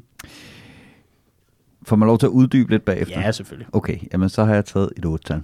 Du har taget et 8 -tal. Ja. Og det har jeg, fordi som udgangspunkt, så sagde jeg inden kampen bare, at den ikke går i forlænget spilletid, fordi vi har en kamp på lørdag. Og vi er så tidlige i sæsonen, at der er altså virkelig nogle spillere, der ikke har brug for at spille en halv time mere. Så derfor så synes jeg også lidt, at jeg stod bagefter og tænkte, man kan ikke rigtig vurdere, om hvad, hvilken karakter den her kamp skal have, før vi har set, hvad der sker på lørdag. Øh, men, men det jeg så så lørdagen efter mod øh, Southampton gjorde, at jeg egentlig synes, at vi fik disponeret det ganske okay øh, nede i Istanbul. Vi får et øh, trofæ med hjem med, øh, med, med forholdsvis mange øh, reservespillere på, på banen sådan set, med en, en keeper, der er blevet kastet ind fra ingenting og står nu som... Øh, som øh, den helt store øh, held, øh, allerede med et trofæ mellem hænderne i Liverpool. En Andy Lonergan, der har fået en guldmedalje som det første øh, pris, han har vundet, siden han blev øh, fansenes årets spiller i Preston i 2010. øhm, så, så alt i alt øh, flere positiver end, øh, end negativer, når alt kommer til alt, og især efter lørdag. Jamen, øh, jeg vil gøre det lidt mere kortfattet. Øh, når man vinder et trofæ, så har man også fortjent en høj karakter. Mm-hmm. Jeg var ikke imponeret over spillet, og det kommer selvfølgelig også til at, at, at, at afgøre noget i forhold til den her karakter. Men jeg har også landet på et 8-tal, simpelthen fordi, at øh, der er ikke et spark, der bliver, øh, der bliver brændt i den her strafsparkskonkurrence. Og det er jo noget af det, det handler om. Det handler om at være kølig, og så handler det lige præcis om, at ens reservekeeper, han øh, løber 40 meter ud fra stregen, når han skal tage det afgørende. Og øh, det er altså bare dejligt, når det ikke bliver opdaget var. Så selvfølgelig også et 8-tal herfra, og øh, hvor er det dog skønt at få lov til at juble også i midtugen allerede nu. Klar? Ja, helt sikkert. Øh, gode pointer og god argumentation begge øh, steder. Jeg giver dog syv. Øh, jeg synes ikke, at spillet berettede til mere end det, og øh, vi kan putte alle de her romantiske floskler om trofæer og alt muligt andet på. Det er jo fantastisk, at det kommer oveni, men det skal ikke påvirke kampbilledet, som øh, ikke var til mere end syv. Okay, kan du høre, at lykkepillerne, det er altså noget, jeg har lagt øh, i skuffen efter sidste sæson? Ja, jeg kan i hvert fald høre, at du har fået noget bitterhed med fra TV3 Sport. Nej, der skal også være lidt, øh, lidt afveksling her i studiet. Det er ja, ja, men det er, også, det er også ganske fair. Jamen, øh, det ender altså med øh, to 8-taller og et 7-tal. For, bittert 7-tal. Øh, et meget, meget bittert 7-tal, der, altså, hvis du kunne gøre det om, ligger tættere på et 4-tal end et 10-tal. Øh, ja. så, sådan må det nu engang være. Vi øh, rykker selvfølgelig direkte videre over i vores øh, gennemgang af kampen mod Southampton her. For øh, det var jo den kamp, som Jürgen Klopp han beskrev som den største bananskrald, øh, umiddelbart, der lå foran Liverpool. Den, hvor alle medier, alle fans, især modstandernes fans, og så videre, og så videre, havde fokus på, at nu var det Liverpool snublet. Øh, Hårdmod står for fald, alt for mange kræfter brugt i midtugen mod øh, Chelsea i Istanbul, af alle steder selvfølgelig, og nu var det altså nu, at øh, det hele det var ved at, at gå i ged. Det gjorde det dog ikke. Vi ender med en smal sejr på 2-1, som kunne have været 2-0, hvis øh, Adrian ellers havde, havde sparket i, i, i tide og sparket udenom Danny Ings, men øh, må ikke, at han har øh, opdaget det. Det kommer vi tilbage til lidt, øh, lidt senere. Umiddelbart, Riese. Mm. Den her kamp mod Southampton, så du den også som så stor en bananskrald, som Jürgen Klopp gjorde det til? Vi har haft meget godt styr på Southampton øh, de seneste par sæsoner øh, på St. Mary's, der ellers ikke er nogen let hjemmebane, men Southampton har også været i en mærkelig situation de sidste par sæsoner, hvor de har ansat den ene mærkelige manager efter den anden, der har lavet de nogle mærkelige indkøb, og derfor har de stået med sådan et mærkeligt hold, som, som hele tiden lå på kanten af nedrykning. Øh, så der har det ikke været svært. Øh, men det er et Southampton-hold, der er på vej den rigtige retning under Ralf Hasselhytten, og det er ikke nødvendigvis en, en nem kamp, nej. Men det jeg tror, at Klopp han henviste til, og som jeg er fuldstændig enig i, det er, at det her var den tredje kamp den uge. Ikke? Det var den første tre kampe på en uge, med, med forlænget spilletid i, øh, i benene fra Istanbul, som det ved Gud heller ikke er nemt at komme, øh, at komme hjem fra. Optakten til den her kamp kunne ikke have været dårligere, og der snakker vi en optakt, der går hele vejen tilbage for preseason. Derfor kan jeg godt se, hvad Klopp mener, når han siger, at den her kamp den er på øh, sværere, end den ser ud på, på papiret. Øh, så, så jo, det, det, det, det, det, jeg, jeg var også rigtig tilfreds med, øh, at vi kom så, så nogenlunde sikkert derfra med tre point, som vi gjorde. Men Andreas, hvis vi lige skal trække lidt på øh, mange års øh, dækning af Premier League øh, fodbold for øh, det hedgangene De Falske Nier, øh, hvor du var medvært, så, så lad mig høre her. Altså, sidst Southampton havde en, en, en manager, der virkelig præsterede for dem. Skal vi ikke helt tilbage til Ronald Koeman efterhånden? Jo, han efterlod dem så oven i købet med, øh, med en ordentlig omgang dødvægt i form af, af Jordi Klassi og alle mulige andre øh, sjove typer, som de først er kommet, kommet af med nu. Ja, og, og han forlod dem altså tilbage i 2016, skal det sige. Bare mm. lige, øh, så man kan sidde og tænke tilbage. Gud, er det så lang tid siden? Ja, det er det. Øh, tiden, tiden går stærkt. Men, men, men Southampton har jo de seneste år også altså, balanceret tæt på, på nedrykningsstregen, og ikke været altså, på nogen måde sikre på, at de nødvendigvis skulle være i Premier League i næste, næste sæson. Og det vil jo så betyde, at Liverpool skulle til at, at have sit akademi nede i Championship. Hvad det for, for noget, ikke? Men, men altså, i det hele taget, det Southampton der levet op til, til, til, hvad de er lige på nuværende tidspunkt. Ja, det synes jeg, og jeg synes også, at, at det kommer vi sikkert tilbage til. Liverpool har alle muligheder for at lukke den her kamp til både 3 og 4-0 på de helt afgørende momenter i kampen, vælger ikke at, at gøre det, og så bliver det spændende, men, øh, men det burde aldrig have været så spændende, som det endte med at, øh, at blive. Nu skal vi over til dig, Clark, for øh, du har lige haft en pointe i øh, karaktergivningen af øh, kampen mod Chelsea, mm-hmm. og her er du inde på kampbilledet, der ikke berettiget til mere end et syvtal. Så lad mig høre, hvad synes du om kampbilledet mod Southampton? Fordi som jeg husker kampen mod Southampton, der var jeg primært frustreret. Øh, hvordan så du opgøret? Det var jeg også i de første 45 minutter. Øh, og øh, så synes jeg, at det lader til, at øh, da Mané han, han smækker det øh, vanvidsspark op i krogen, øh, der vender kampbilledet, og der, der, der spiller det sig ind i vores hænder. Jeg tror, vi var helt tilfredse med at gå til pause med 0-0. Øh, og øh, valgte helt åbenlyst at spare på krudtet i de første 45, for igen at lave den her med at komme blæsende ud fra anden halvleg start, sætte sig på det, lige rykke lidt længere frem i banen, øh, og begynde at dominere spilmæssigt også, øh, og, og lige skrue 10% op for energien. Øh, Øh, så da vi kommer foran 1-0, der, der, der synes jeg, det bliver rigtig komfortabelt. Og jeg synes, vi kommer rigtig godt ud til anden halvleg, og jeg synes, der er meget bedre kontrol, end der var i Istanbul. Selvfølgelig er kvaliteten af modstanderne også en helt anden. Øh, men jeg synes, det var et bedre velstruktureret Liverpool-hold, end det var i Istanbul. Og noget, vi var inde på omkring kampen mod Chelsea, var netop det her med midtbanen. Jeg synes, at Oxley Chamberlain virkelig klædte den centrale midtbane. Øh, jeg havde frygtet, at han ikke var helt klar til at skulle ligge i det maskinrum endnu, og der skulle noget mere sådan tilvænding til lige at komme tilbage i gear og sådan noget. Men han kan sagtens spille de her kampe, og han kan sagtens få en team, øh, og også lidt mere åbenlyst. Han fik hvad? 80-85 minutter eller noget mm. i den stil. Øh, øh, men, men bidrog virkelig med noget, øh, især i de første 25 minutter af anden halvleg. Og øh, ja, øh, så, så, så det tager jeg for kampen. Jeg var ikke, jeg var ikke nær så frustreret, som jeg var i Istanbul, hvor, mm. at, øh, hvor at jeg synes, at, at der havde vi svært ved, at, ved overhovedet at kontrollere i, i, i større perioder af gangen. Her, der synes jeg trods alt, vi havde en halvleg. Mm. Vi øh, skal lige have et uddrag, øh, Andreas, fra mm. øh, vores faste skribent øh, Martin Busk, der efter hver kamp udgiver øh, det, han kalder Buskelysen. Der altså er en analyse, hvordan så han kampen, der er blevet spillet. Den kan man øh, finde øh, godt og vel et lille døgn efter kampen er spillet, så plejer den at ligge inde på Facebook-siden, og inde på hjemmesiden selvfølgelig, og i vores app. Og øh, der, vil jeg, øh, der vil jeg lige læse noget op, øh, som også var, tror jeg, uddraget i, øh, i selve Facebook-opslaget. Han skriver, jeg bliver bare bekymret over, at vi ikke virker parate for første fløjt. Vi kan blive straffet hårdt på det, så frem de tendenser fortsætter. Jürgen Klopp kan ikke blive ved med at levere en pausesnak og foretage justeringer på den måde, når halvdelen af kampen er gået. Jeg må dog rose ham for at være i stand til det, og jeg synes, der er grund til at fremhæve indsatsen i anden halvleg, og så videre, så videre. Men den Abuske Lyse hedder i øvrigt også øh, Jørgens pausesnak, så kan man øh, selv øh, gå ind og, og finde den på hjemmesiden. Men har Martin Busk ikke en pointe her med, at vi i de første, den første del af den her sæson har set et Liverpool-hold, der måske på nær mod Norwich, måske ikke helt har været klar fra start, øh, når det endelig begynder at gælde, og at det kan komme til at ramme os, hvis vi ikke begynder at være det inden for, ja, hvad ved jeg, de næste par, par runder.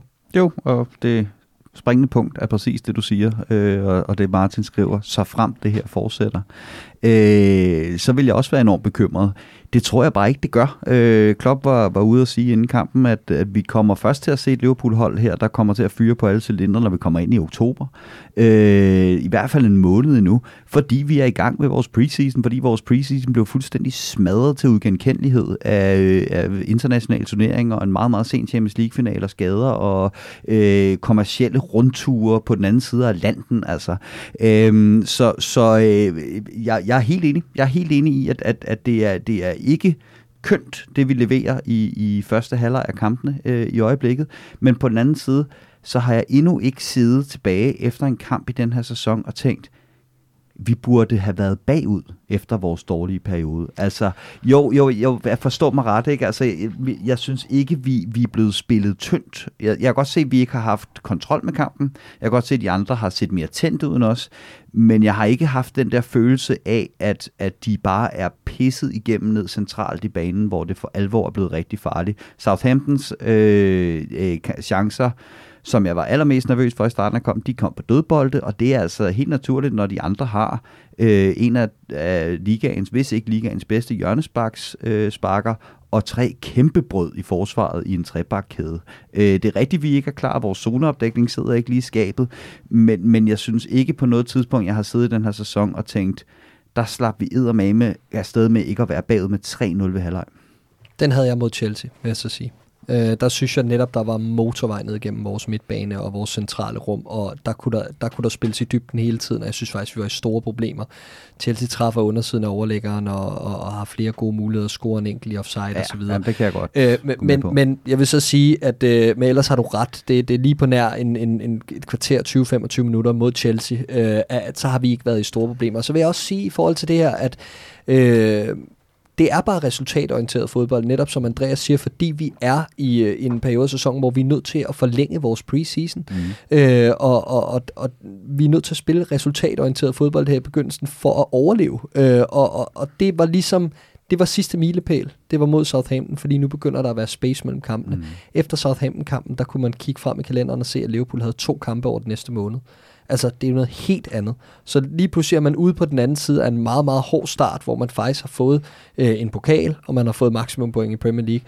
Og det kan godt være, at det ikke har været imponerende, og jeg har da også været bekymret undervejs, øh, og også op til den her Southampton-kamp. Jeg frygtede også det værste. Jeg kunne godt fornemme, at uha, det her det, det er rigtig skidt timing at skulle møde et Southampton-hold, der jagter en reaktion på hjemmebane, øh, efter vi har været nede i Istanbul og spillet for længe spilletid. Øh, men nu er vi ude på den anden side, og jeg forventer bestemt ikke, at det er et øh, kampbillede, øh, det her med, at vi ikke kommer ud fra start, der kommer til at fortsætte. Jeg tror, der kommer andre boller på suppen, og det kommer der allerede fra, fra weekenden mod Arsenal. Der er en situation, der særligt bekymrer mig ved den her Southampton-kamp, og det er til allersidst, hvor Danny Ings øh, er tæt på at gøre det 2-2.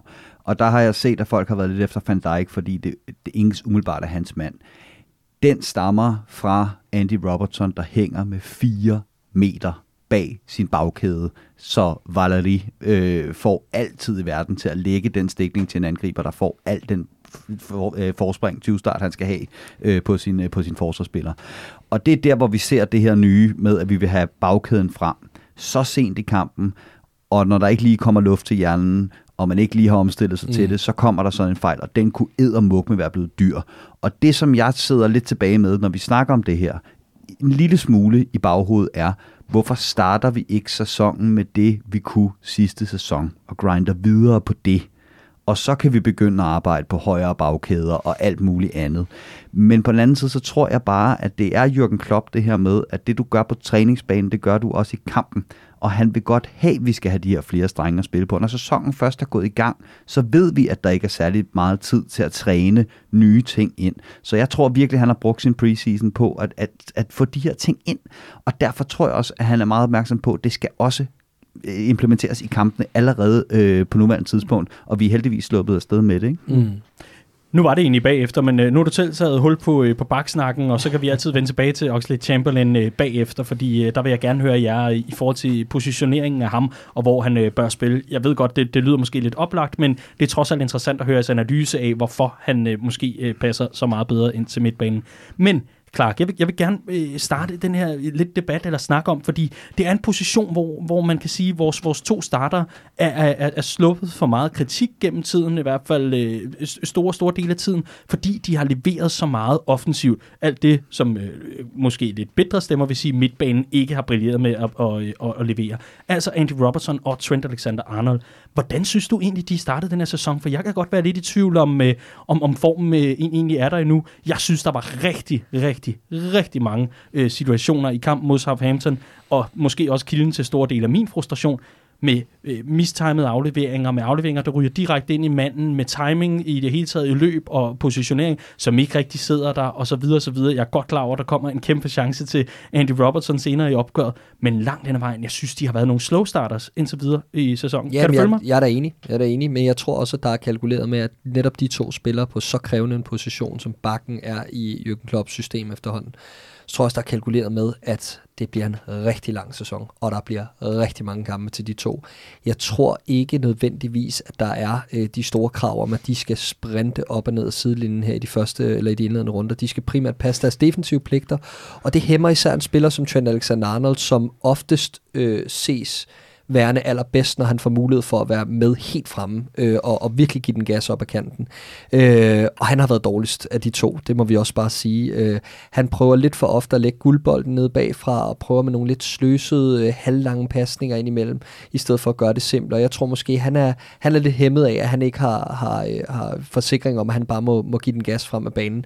Øh, jeg synes faktisk, Andy Robertson kommer efter det i anden halvleg mod, øh, mod Southampton. Spiller faktisk en rigtig god anden halvleg lige på nær den situation. Men, som, han er ved at koste kampen kampen, ja. Jo, jo, jo, klart. men, men, men jeg synes, at han, han havde flere gode offensive aktioner øh, efter pausen. Øh, men, øh, men, men jo, øh, under middel start for de to. Mm.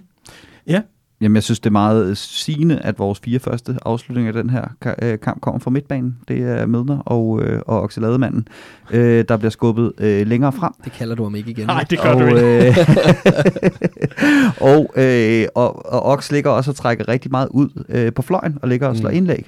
Og det ændrer bare, som, Klopper, øh, som øh, ja, så højt radar der er allerede Clark, som Clark er inde på, øh, bakker, bakkernes rolle. Ikke? Altså, hvis vores midtbane skal have en anden rolle i den her sæson, så kommer det også til at at, at få indflydelse på, hvilken rolle vores backs har. Mm. Det synes jeg, man har kunne se. Og så vil jeg lige stille og roligt minde om, at Uh, Alexander Arnolds assist, de kom de sidste 15 kampe sidste sæson, og det gjorde de i rimelig højt omfang, også for, uh, for, uh, for, for Robbo. De var ikke imponerende uh, decideret i første halvdel af sæsonen. Mm. Det er, det er bare noget, man, man glemmer, når det går så godt, og man uh, ligger nummer et. Og det gør vi jo lige nu, uh, trods alt. Det kan man jo ikke tage fra Liverpool. Vi, øh, vi, vi, vi kan rykke ind på midtbanen og se øh, Oxley Chamberlain, som han hedder, Andreas. øh, og øh, og han, han fik jo lov til at spille kant øh, wing i kampen mod Chelsea. Og så øh, i kampen mod Southampton, øh, hans gamle øh, foster club, hvad, hvad, hvad, hvad, man, hvad man kalder det, øh, der fik han lov til at ligge på midten i en, øh, en lidt fremskudt rolle, det ved jeg ikke, det kommer lidt an på øjnene, øjnene der ser. Der var lidt øh, snak om, hvor passer Ox egentlig ind øh, mm. positionsmæssigt? Og der vil jeg gerne høre jeres øh, analyse af, hvorfor han passer bedst ind på hmm. midtbanen, for det går jo ud fra, I begge to måtte mene. Ja, men, men jeg har det sådan lidt, at øh, han bliver også dømt på, at han ikke kan spille på kanten, fordi han lå på den forkerte kant. Altså jeg, jeg tror, det er virkelig, virkelig længe siden, jeg har set Oxley Chamberlain spille en god kamp på venstre kant. Øh, Øh, hvis han skal spille på kanten, så skal det være i højre side. Øh, fordi der kommer han mere til sin ret. Han er ikke den der type, der trækker ind i banen og køler den over i hjørnet, eller har de der øh, egenskaber, som, som en Coutinho havde, eller en, en, en teknisk øh, spiller på den måde til at trække ind i banen. Så er han mere, øh, der er mere power i ham. Øh, han vil gerne have den til sit gode ben. Øh, de mål, han har lavet for distancen, kommer ofte øh, enten fra helt centralt hold, eller også fra højre side af banen, hvor han trækker de to mål, han laver mod City, for eksempel. Mm. Øh, det første i 4-3-sejren, hvor han netop kommer fra højre side af midtbanen, trækker op mod kanten af feltet og sparker på mål. Der er det en lige linje frem i banen, mm. og så knaller han på kassen. Den anden, han laver i 3-0-sejren i Champions League, er det samme, bare mere centralt i banen. Igen lige linje, og så knald på kassen. Det er ikke så teknisk udførte afslutninger, det er mere rå power. Øh, så derfor øh, har jeg det også at hvis han skal spille på kanten, så vil han være bedst i højre side. Mm. Øhm, og derfor ligger han også på højre side af midtbanen, for at han netop kan komme til de her afslutninger, øh, hvis det skulle være, øh, eller ja, altså øh, om muligt, og ellers så kan han trække ud og slå de her bolde og, og komme i dybdeløbende over kanten. Øh, så, så det er min forklaring på, hvorfor jeg synes for det første, at han mm. fungerer bedst på midten, men hvis han endelig skulle øh, ligge på kanten, så skal det være i højre side. Ja, Riese, jeg ved, at du har øh, holdt øje med Oxlade Chamberlain, det tror jeg mange af os har, øh, i, i de år, de sidste år, hvor han var i, øh, i Arsenal, øh, inden, han altså skiftede, øh, skiftede over til os. Og, og der fik han jo øh, lov til at prøve lidt af hvert, må man, må man i den grad sige, i og med, at øh, man havde så, så store problemer, øh, Arsenal i hvert fald organisationsmæssigt. Kan du ikke lige, øh, ind, ind, inden du kommer med, med, med forklaring på, hvorfor han passer bedst mm. ind centralt, lige, lige komme igennem, hvilke positioner, og, og, og hvordan han har gjort det på de positioner? Jo, men han, han har øh, primært været brugt på højre kanten i rigtig lang tid af sin, af sin Arsenal-karriere, så begyndte han at blive flyttet ind i midten af banen øh, i, i, imod slutningen af den de sidste par, øh, par sæsoner, når han ikke lige var skadet. Øh, og der kommer han med den her power, men det som hans manager, god gamle Arsene Wenger, ville have, det var ikke power, det var finesse, det var overblik, det var alt muligt andet, som, som øh, uh, Oxlade Chamberlain ikke er kendt for. Uh, så, så fansene var egentlig helt uh, på, nede med, at han godt kunne blive rykket ind i midten. Der synes de også, at, at han var bedst. Han passede bare ikke i den måde, uh, som Wenger gerne ville, uh, ville spille fodbold på. Men det var også allerede dengang tydeligt, at hans fremtid ikke var på kanten, men, øh, men inden centralt. Ja, eller, eller wingbacken, hvor jeg også... Ja, wingbacken fik, da, da Winger gik over til det, sin 3-4-3, øh, der, der, der røg han ned på, på, på wingbacken. Og det er lidt det, altså øh, Oxlade Chamberlain, han, han, han er lidt som fløjspiller, den der gammeldags 4-4-2-fløj, som ikke eksisterer længere, som kan løbe lige ud, kan sætte en mand og smide et indlæg ind, og så skal der være nogle, nogle mand i boksen, han kan sigte efter derinde. Øh, så han var en af de der fodboldspillere, der var, der var risiko for at ville blive overhalet af udviklingen simpelthen, fordi det bare ikke er nok kun at kunne det som fløjspiller.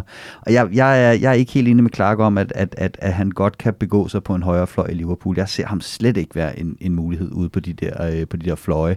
Med den enorme betydning, vores fløje har for spillet i Liverpool. Alle de ting, de skal kunne, øh, det, det, det, det, kan han, det kan han ikke løfte. Og det der med, at han er bedst, når han kan se banen foran sig, det er fuldstændig klassisk, at han har altid været god nok til at kunne sætte den første mand, men så skal han under pres kunne tage en beslutning om, hvad han skal gøre med bolden derfra der koger den altså over for ham. Det, det er ikke det Ox, han kan. Men det der med, at han kan få lov til at modtage bolden, se banen foran sig, løbe ind i en motorvej med en fløj ude på højre og en fløj ude på venstre og nogle spillere foran sig, og hvis der ikke er nogen, der går til ham, så kan han brage på kassen. Det er hans spil.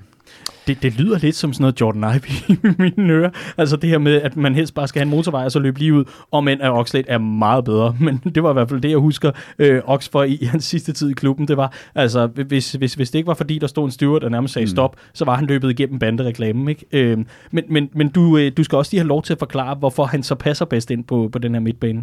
Jamen det er det der med, hvad, hvad han kan øh, under pres, altså på, på bolden. Ikke? Øh, han, han har et fantastisk pasningsspil. Det har han øh, men han er ikke sådan decideret kreativ. Han ser ikke en pasning, som ingen andre ville se på samme måde, som Coutinho gør. Men har han bolden, og fløjen er løbet, så skal han nok servere den der, hvor, hvor, øh, hvor den fløj vil, vil have den. Og det synes jeg sagtens, man kan se. Øh, og så er det det her med, at han skal kunne se banen foran, så han skal have mange muligheder, øh, og de muligheder skal være færdig obvious, hvad det er, han har at, at, vælge imellem. Så skal han nok vælge den rigtige. Men er han presset ude på en sidelinje, eller modtager bolden med... Øh, med en mand i ryggen ude på højre fløjen, så skal han nok få den ekspederet ud over bag- eller sidelinjen på en eller anden måde. En meget unik type, øh, Oxlade Chamberlain, når han er på bolden, øh, og, og, og kan drive spillet på en anden måde mm. end sådan en klassisk 10'er eller øh, kreativ midtbanespiller.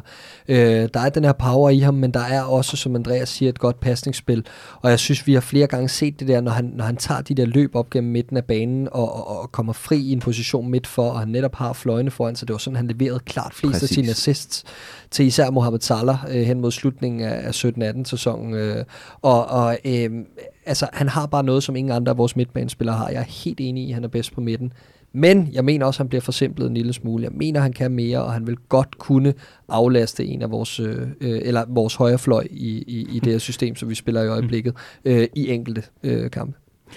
Og så skal vi jo altså også forbi noget meget, meget øh, kampafgørende. Altså et er øh, øh selvfølgelig øh, Sadio Mane øh, med, med det her skønne, skønne mål kort før pausen. Det andet mål også, øh, også rigtig, rigtig dejligt. Men det afgørende mål for øh, reduceringen i hvert fald for Southampton, og det vi øh, trods alt også tog med os øh, fra, fra, fra en af negativerne, som du plejer at kalde det, Riese, det er jo Adrian og, øh, og det her udspark, der, øh, der, der kommer for sent afsted. Øhm, vi lagde det op til øh, som et spørgsmål op på Facebook-siden, og jeg vil rigtig gerne høre jer. Hvis vi nu går til udgangspunkt i, at Liverpool har, lad os sige, 4-5 kampe indtil øh, Alisson er tilbage, og det er måske lidt optimistisk sat, men lad os nu prøve det. Hvor mange clean sheets kommer Adrian til at holde? Fordi indtil videre har han fejlet, når det kommer til det. Jamen, skal jeg starte? Ja, det må du ja, jeg, tror, øh, jeg tror, vi når op på en, en to-tre stykker. Øh, alene fordi jeg kan kun se os blive bedre rent, øh, rent defensivt, øh, og, og, og, og Burnley og Newcastle øh, kan vi helt klart godt øh, spille, spille op med, når det kommer til det der. Jeg ved godt, Burnley ser, ser udmærket ud i år. Øh, men, men, men jeg synes, den her fejl bliver gjort til mere, end hvad den er. Øh, jeg er helt med på, at det ser helt ufatteligt øh, dumt ud. Øh, men det er også bare en keeper, der skal ind og spille et helt andet spil, end han har været vant til, og han er oppe i hovedet der, og han prøver et eller andet fuldstændig øh, stupidt. I øvrigt var han også skadet, fordi der var en spil, fan, der var løbet på banen, stakkels Adrian. Øh, men, men den tror jeg, den tror jeg lidt ligesom Alisson sidste år mod, mod Leicester, at, øh, at nu får han pænt at vide, at, øh, at risikoberegneren skal lige justeres en, en lille smule. Ikke? Ja.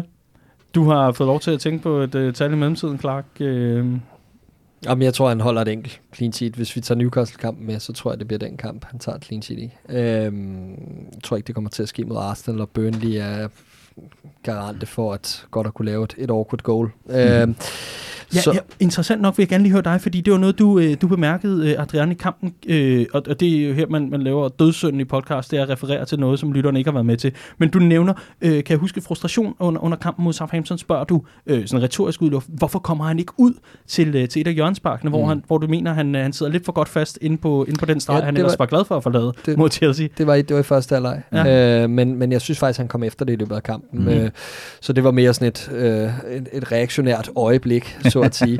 Æh, men i, i, i mine, i mine følelsers vold. Mm. Nej, hvad hedder det? Øh, men, men jeg synes, at han kommer efter. Jeg synes mm. faktisk, han står en god kamp. Ja. Og, og jeg synes også, at han står en god kamp i Istanbul. Mm. Øh, man kan sige, at man ved om det er straffe, han laver på, på Tammy Abraham. Jeg er stadig ikke sikker på, at der er straffe, mm. vil jeg mm. sige. Det er en ting.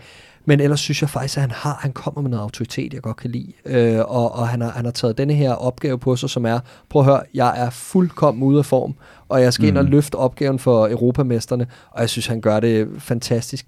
Jeg når lige at sige i 81. minut, tror jeg det er, nede på, nede på Olaris Pop, hvor vi så kampen. Øh, jeg synes faktisk, han har stået en god kamp, og, og så laver han det der. ikke. Øh, men det er bare så vigtigt, at det ikke kommer til at betyde noget. Altså det er så vigtigt, at han får det der Allison-moment, frem for at det er et Karius-moment, øh, mm. så at sige. Ikke? Altså det, det koster ikke, det er ikke noget, vi sidder og snakker om bagefter som en eller anden tragisk hændelse, som, som øh, afsporede vores sæson det bliver en mellemregning, så bliver det, ja, Southampton reduceret, og det var tæt på, men Liverpool vandt kampen. Jamen, jeg synes, vi i de her kampe, hvor Adrian har været på kassen, har set den Adrian, jeg kender. Altså, det er, det er en mand, der oversat sig, når han skal ud af sit mål, og, og ja, ja, det kan godt være, at han ikke rammer Tammy Abraham, men det, altså, den måde, han kommer ud af det mål på, der behøver han ikke ramme ham. Dommeren har besluttet sig, fordi det, det, det ser, altså, han, han oversat sig, og sådan er det. Og det, det gør han, når han kommer ud. Vi kan selv huske vores egen Mohamed Salah runde ham, øh, fordi han er tre meter ud af sit felt, eller sådan noget mod, øh, Øh, mod West Ham. Ikke? Øhm, og det er, øh, det, det er en ting, han har i sit spil. Og så har han den her enkelte fejl med, med, med fødderne, hvis han virkelig bliver bedt om at spille småspil.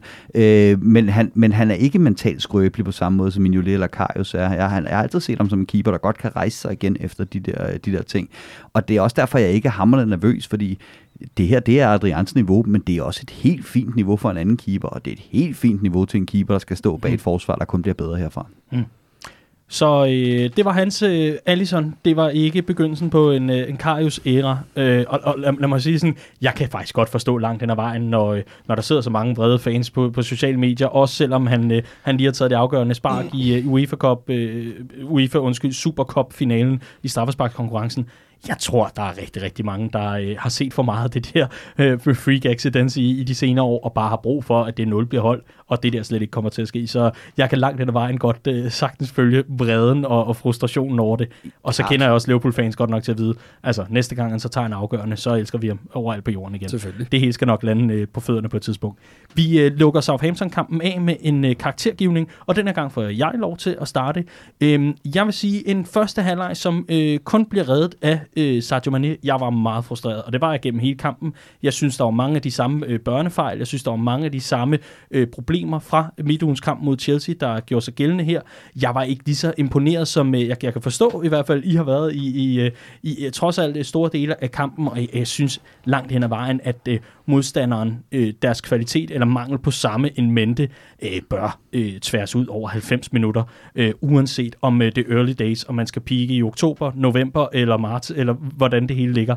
Så øh, jeg var rigtig undervældet, men øh, accepterer stadigvæk, at øh, selvfølgelig, at øh, vi, vi, vi tager den sejr, vi skal bruge. Vi har brugt rigtig mange kræfter. Jeg lå egentlig på et sekstal, men jeg hiver den lige præcis op på 7, netop med det øh, tætte kampprogram en mente, så det bliver altså et 7-tal herfra, også selvom jeg synes, der var klar plads til forbedring i første halvleg. Anden halvleg noget helt andet. Klar? Jamen, øh, jeg giver også syv, og øh, jeg lå egentlig på 8, indtil at øh, Adrian han laver den her brøler. Øh, og indtil at det bliver lidt, øh, lidt slingerne til sidst. Øh, så jeg ender på et syvtal øh, for en, en, en, en, kontrolleret, en god kontrolleret anden halvleg, og, øh, og, og en vigtig udsejr for Liverpool oven på en hård uge.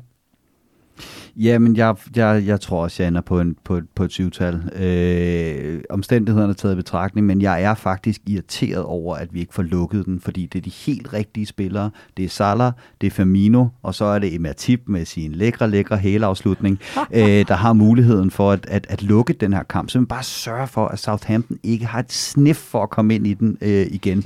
Og det irriterer mig grænseløst, at vi ikke gør det, fordi så havde vi ikke behøvet sidde og mm. tale om slinger i valsen og alt muligt andet. Så havde det har været nærmest perfekt eksekveret omstændighederne taget i betragtning for Liverpool. Det var øh, vores øh, gennemgang af Chelsea-kampen og Southampton-kampen. Nu kommer der en knivskarp øh, analyse og optag til kampen mod Arsenal. Premier Leagues runde 3 rummer et decideret topopgør. Det er de to eneste hold med fuld øh, hus, når det kommer til point. Det er Liverpool mod Arsenal, og det er et Arsenal-hold, der øh, historisk set, i hvert fald inden for de sidste mange sæsoner, kan vi efterhånden nok godt være op på, der normalt plejer at humpe fra Anfield på både krykker og med plaster i hele fjeset. Ja, der var en gang, hvor Skærtel han havde øh, det her øh, berømte bind om hovedet, men det var altså øh, dengang, han bare gik og, og fældede Gunners for, det, til en helt stor guldmedalje lørdag, der skal de her storsejre og de her kaoskampe forhåbentlig gentage sig. Der skal være noget helt andet, går jeg ud fra. Det er i hvert fald det, vi øh, får svar på nu fra øh, Clark James og Andreas Brøns Riese, der sidder med mig her i studiet.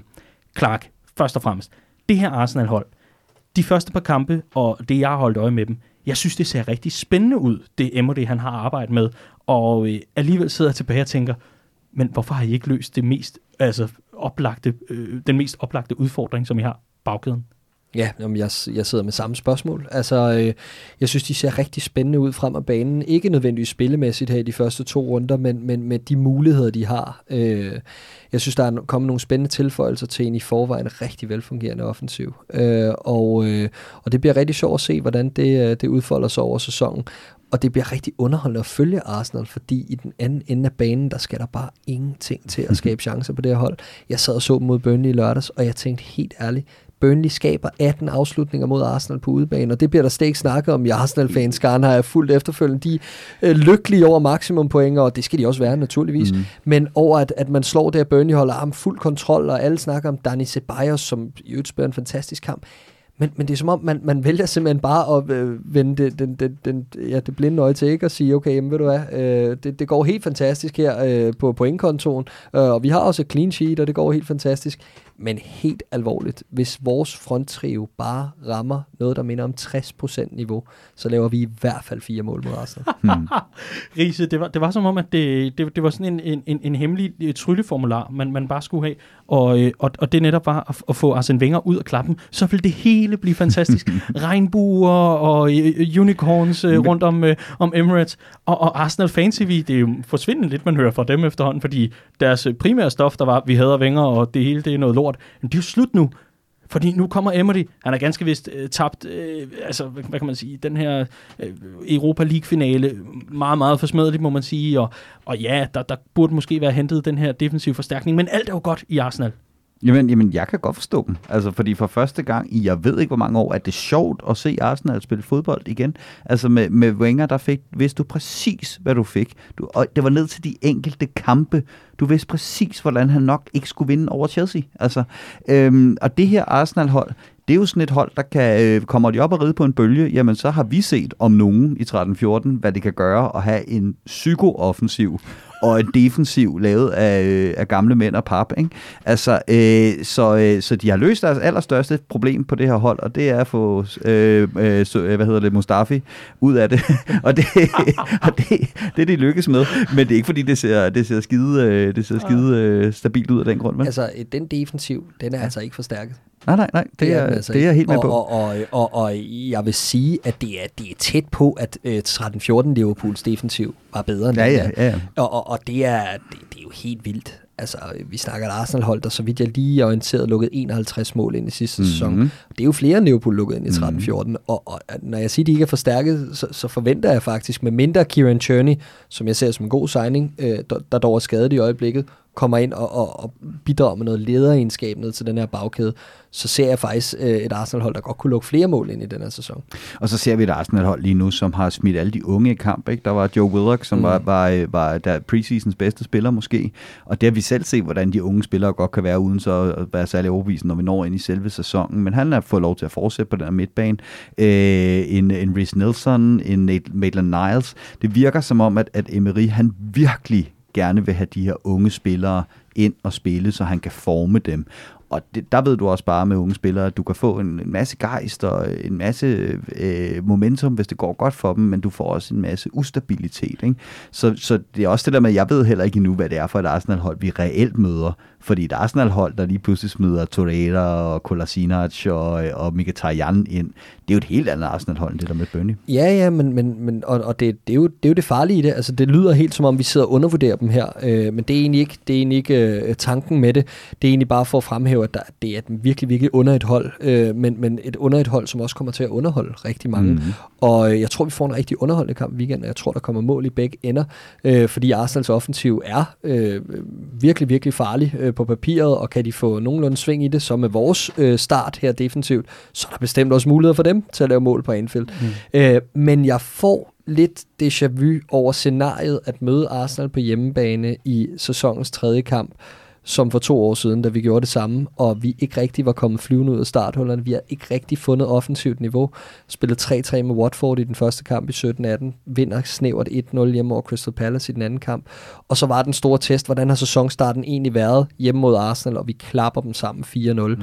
Ren motorvej ned bag bagkæden, og jeg kunne godt se et scenarie lignende jeg tror bare, vi får svært ved at holde dem helt for fadet samtidig. Mm. Ja, altså man, man, man skulle ikke bruge mange minutter i forhold til at se Arsenals offensivspil versus deres defensiv, hvis vi de rykker væk fra den, øh, mod Burnley. Altså, de var virkelig velfungerende. Det var rigtig mange afleveringer, der sad sammen, og de kunne sagtens være kommet yderligere foran. De har, øh, altså, de har jo en scoring, der blev underkendt af VAR, og det er altså udelukkende, fordi Monreal han bruger størrelse 44 og ikke størrelse 40, at, at, øh, at, at den bliver dømt. Det er simpelthen lige præcis øh, mm. snuden, snuden af støvlen. Ikke? Så, så der, de kan rigtig, rigtig meget. Men, men et eller andet sted, så er det jo også interessant, synes jeg, øh, Riese, at at Arsenal lige nu har en manager i Unai Emery, der har så mange profiler, vælger at gå rigtig, rigtig, i hvert fald offensivt, vælger at gå rigtig, rigtig ungt øh, til værks med det her. Især når man har en mente, at han jo ligesom faktisk skal præstere med, med det, han har nu. Han har fået øh, markante forstærkninger, som han har bedt om. Han, øh, han, har, øh, gå, han er gået over budget. Det kommer lidt an på, hvad man mener, han havde her i, i sommerens vindue. Men det er jo samtidig også nu, resultaterne skal komme, fordi han har jo ikke alt snor i hele verden øh, hos, øh, hos Arsenal og, øh, og, og, og klubbens ejer. Det har han jo ikke. Det, øh, det meldte Amy Lawrence også, der er kendt Arsenal, eller i hvert fald journalist, der holder meget øje med Arsenal også, forfatter til mange gode bøger om os. Hun nævner også i den forgangne uge, at ja, ja, det ser rigtig, rigtig godt ud, men man skal bare heller ikke glemme, at det er den her sæson, at Emery skal vise, at der er røv i bukserne for at sige det lige ud. Øh, ja, nej, ja. Øh, på den anden side så er Arsenal også kendt som øh, en, en en klub, hvor at så længe der er overskud på bundlinjen, og, og man ryger top 4, så, øh, så får man også en sæson mere, og en sæson mere, og en sæson mere. Øh, men, men nej, det er, det, det, det er jeg helt enig i, og jeg er også lidt spændt på at se det der med, hvornår går han all guns blazing, ikke? Altså, fordi der er en, en Nicolas Pepe, som vi var, øh, var øh, rygtet sammen med, der så røg for en dubrekord til, øh, til Arsenal, og det ofte set, at nyindkøb lige skal, skal stille og roligt. Øh, listes ind på det her hold, men han, han kan ikke undgå på et eller andet tidspunkt at gå Lacazette på toppen, og Aubameyang til venstre, og Pepe til højre.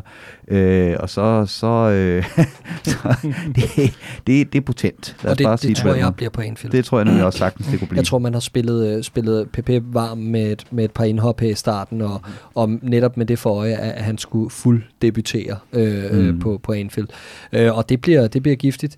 Øh, men jeg, jeg forventer også bare et Liverpool-hold, der kommer og med, med den her reaktion ovenpå, at, at vi nu har haft en, en lidt bumpy ride her i starten, men nu har haft den her fulde træningsuge mm. til at forberede os til denne her mm. første store kamp i sæsonen. Mm. Og jeg tror, vi slikker os om munden, øh, når vi kigger på det Arsenal. Ja, meldingerne for Melwood er, at øh, spillerne har haft to dages fri. Der er nogle enkelte, der har været ude og, og løbe lidt og, og gøre lidt, men at der lige har været to fridage, hvor man mm. lige kunne, øh, kunne få lov til at, til at spille videre på den gode FIFA-gemmer, eller, eller lufthunden på sit waveboard. Det bliver spændende at se, hvem der overtager den chance. Men, men at der ligesom har været noget pause nu, hvor man lige kan samle sig og sige, godt, nu går vi i gang. Altså, nu, ja, og, nu slutter og, og det er jo ikke, ikke bare lige sådan noget, trænerstaben siger, når I vandt Superkoppen, ved du hvad, to dage. Det er jo fuldstændig kalkuleret ind, fra vi startede i mm. begyndelsen af juli, hvordan det her det skulle tilrettelægges i forhold til netop øh, det mm. kampprogram, der lå foran os. Så altså, øh, helt fint, øh, og, og det gør mig kun endnu mere tryg, at øh, de har fået lidt hvile. Vi kan øh, lige ganske kort øh, lige øh, vende, eller jeg kan i hvert fald lige nævne en, en udtalelse, som vi også har bragt på, på hjemmesiden. Og den er ikke fra en Liverpool-spiller. Den er fra Arsenals centerback Sokratis. Og den, den er lidt interessant, fordi han siger, måske er det nemmere at, øh, at øh, defensivt mod Liverpool, end det var mod Burnley, for mod Burnley skulle vi virkelig bruge mange kræfter og fejte rigtig meget. Og, og, og så samtidig efterfølgende, jeg, jeg ved ikke om det er en af dem der, hvor man kommer til at sige det til mikrofonen, så, øh, men vi har meget respekt, og, øh, og de er rigtig gode, og øh, hvis de har en god dag, og vi har en dårlig dag, så kan det godt nok se skidt ud, og vi skal bare gå ud og spille vores egen spil, og hej, jeg lyder åbenbart som Karoline Wozniacki, jeg ved ikke, hvad der foregår. altså, han har virkelig været ude ja, men altså, når jeg hører det, så er det direkte flashback til øh, Roberto Firmino, der slalommer sig igennem øh, ja, ja, i, i juletid, og, og bringer os på ja, 2-1 i en, i en 5-1 sejr, ikke? Øh, endnu en 5-1 sejr. Øh, jeg, jeg, må, jeg må sige, Øh, igen, det, med far for at, at, at, at lyde som om jeg undervurderer Arsenal, så, så glæder jeg mig virkelig til den her kamp. Det gør jeg også, og jeg så en, uh, en Dennis Søndergaard på, på Twitter uh, have den bedste respons på det her, uh, som var, det siger lidt om mindsetet hos Arsenals forsvar, at man er uh, mere nervøs for at slå sig på Ashley Barnes, end for at indkassere fire mål per kamp mod Liverpool. Ikke? klasse. Intet mindre end klasse. Mm. Og lad os da lade, lad, lad spillet tale for sig selv. Det, det, det bliver rigtig, rigtig underholdende. Og i samme moment, og det var egentlig noget, vi havde gemt til uh, interne nyheder, men det kan vi simpelthen ikke tillade, synes jeg, Clark. Fordi lige om lidt, så kommer jeres bud på startopstilling, og et bud på resultat selvfølgelig også. Men vi skal jo lige konstatere noget. Nu må den sommerferie være slut. Altså, skal vi ikke være enige om det? Hvis der er folk, der er på sommerferie nu, så er det altså fordi, at de, de køler deres børn og har for mærkelige ferieuger eller et eller andet. Nu, nu er sommerferien slut i Danmark. Er vi ikke enige?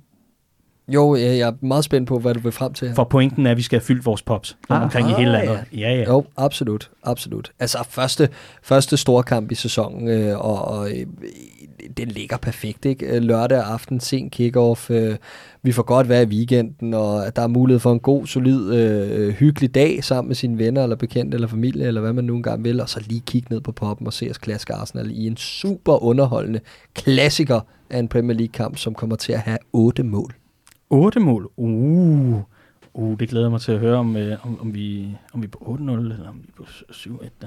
Det, det bliver interessant. Ries, øh, det plejer jo at være sjovest at se fodbold ned på poppen, så hvis man ikke har prøvet det, øh, er, der, er der en lille huskeliste? Er der, er der noget, noget, man skal forberede sig på? Skal man have Liverpool-trøje på? Hvad, hvad skal man? Det er godt, du spørger om det, Daniel. Det er et rigtig godt spørgsmål. Øh, vi har øh, 16 afdelinger rundt omkring i landet. Øh, er vi oppe på 17? Nej, vi er på 16. Ja. Øh, og reglerne er forskellige. Altså, der er nogle steder, hvor man, øh, der er rabatter at hente, bare man har en Liverpool-trøje på, og der er nogle mm. steder, hvor man skal vise sit medlemskort osv. Men heldigvis kan man jo gå ind på vores hjemmeside, redmanfamily.dk-afdelinger, Og så kan man se, hvis det er første gang, man bevæger sig ned øh, på poppen, øh, hvad der gør sig gældende på netop ens lokale stamsted. Man kan også bare finde den lokale Facebook-gruppe og skrive derinde, så skal folk nok være behjælpelige. Og fælles for alle afdelinger er jo, at alle er velkomne. Mm. Så det er jo øh, helt fantastisk. Ja, så, så hvis man nu har en ven, der, der valgte forkert her i livet, ikke, ikke sådan øh, sådan mindre dårlige ting, som for eksempel, at man, man har taget forkert karrierevalg, eller, eller der, der er noget, der er gået helt galt for en, og man kæmper sig tilbage i tilværelsen. Men for eksempel, at man vælger at blive Arsenal-fan, ikke? så kan man altså godt tage den her ven eller bekendte med ned. Man kan godt tage sin svoger, der, er- der er helt blæst med ned på poppen, og men han, op, han skal opføre sig ordentligt, men man kan sagtens tage, tage, tage Sagtens. fans af andre klubber med ned på poppen og, og være med. Men lad os lige huske på, det er Liverpool-fest, vi, vi holder ned på vores afdeling. Det var det der rugbyhold fra Burnley, der kom ned på OEP i København sidste år, da vi mødte dem. De var jævnt ligeglade med, at det var en Liverpool-fest, kan jeg afsløre. Det er rigtigt cool, ja. Sindssygt. De, de havde deres helt egen fest. Ja. Øh, men det havde vi havde så også vores egen fest, fordi Liverpool vandt, så alting var godt. Ja, lige præcis. Men lad det være en opfordring, øh, hvis du endnu ikke har været ude og besøge en afdeling, det er en rigtig, rigtig god idé at komme til de her store kampe, og kom gerne i god tid, få dig en god plads, få snakket lidt rundt omkring, øh, jamen øh, puff lidt til folk og prøv at høre lidt øh, om, øh, hvad, hvad der foregår øh, i afdelingerne. Øh, Der plejer normalt at være, øh, være rigtig, rigtig, rigtig god stemning, og folk er meget, meget hjælpsomme, øh, når, når det kommer til at blive kørt ind, mm-hmm. sådan så man øh, endelig kan forlade sofaen og, og blive en del af Danmarks bedste Liverpool-fællesskab. Vi skal have nogle startopstillinger og bud på kampen. Øhm, Uha, I kæmper om den. Ej, lad være, lad være. Clark, du får lov til at starte så. Øhm, jamen, jeg tror på den samme bagkæde, som, øh, som vi så i øh, mod Norwich. Øh, og det vil sige, at øh, Joe Gomez træder tilbage i øh, centerforsvaret. Øh, I stedet for Joel Matip.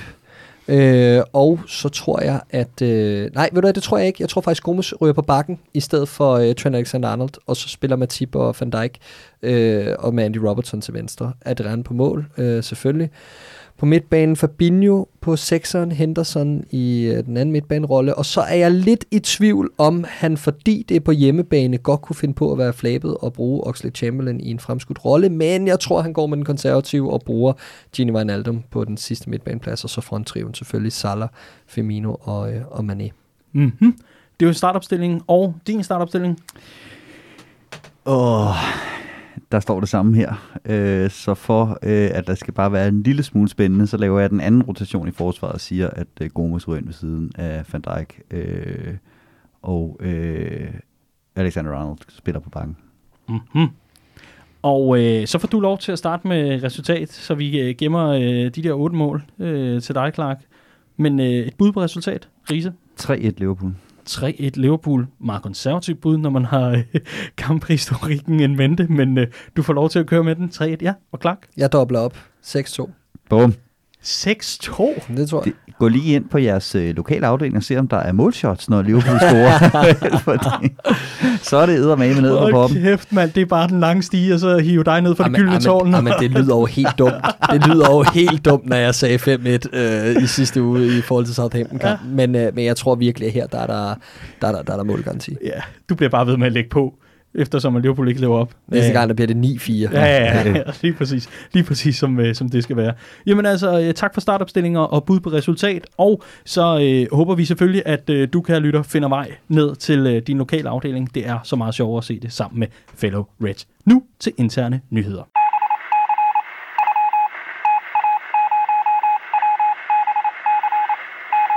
Og interne nyheder her for Redman Family. Jeg kan garantere, at vi, øh, vi har lidt mindre nyt end, øh, end, end sidste gang. Det skal kort nævnes, at øh, du, Riese, stadigvæk har en bog til salg. Ja. Sammen med Esben øh, Surballe, som øh, Redman Family er medudgiver på, der hedder Mentale Monstre Erobret Europa. Og øh, hvordan får jeg fat i den?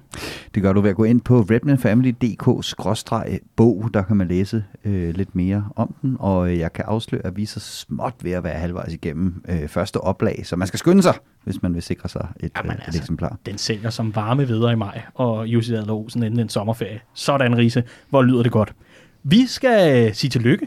Tillykke til øh, LFC Midtjylland, der har holdt øh, stiftende generalforsamling og har øh, konstitueret sig nu, som man simpelthen er en, øh, en forening med, med alt, hvad det indebærer af kasserer og formand og næstformand og suppleanter og øh, ja, hvad, hvad der ellers er. Stort tillykke til øh, LFC Midtjylland med, øh, med konstitueringen til alle, der er med.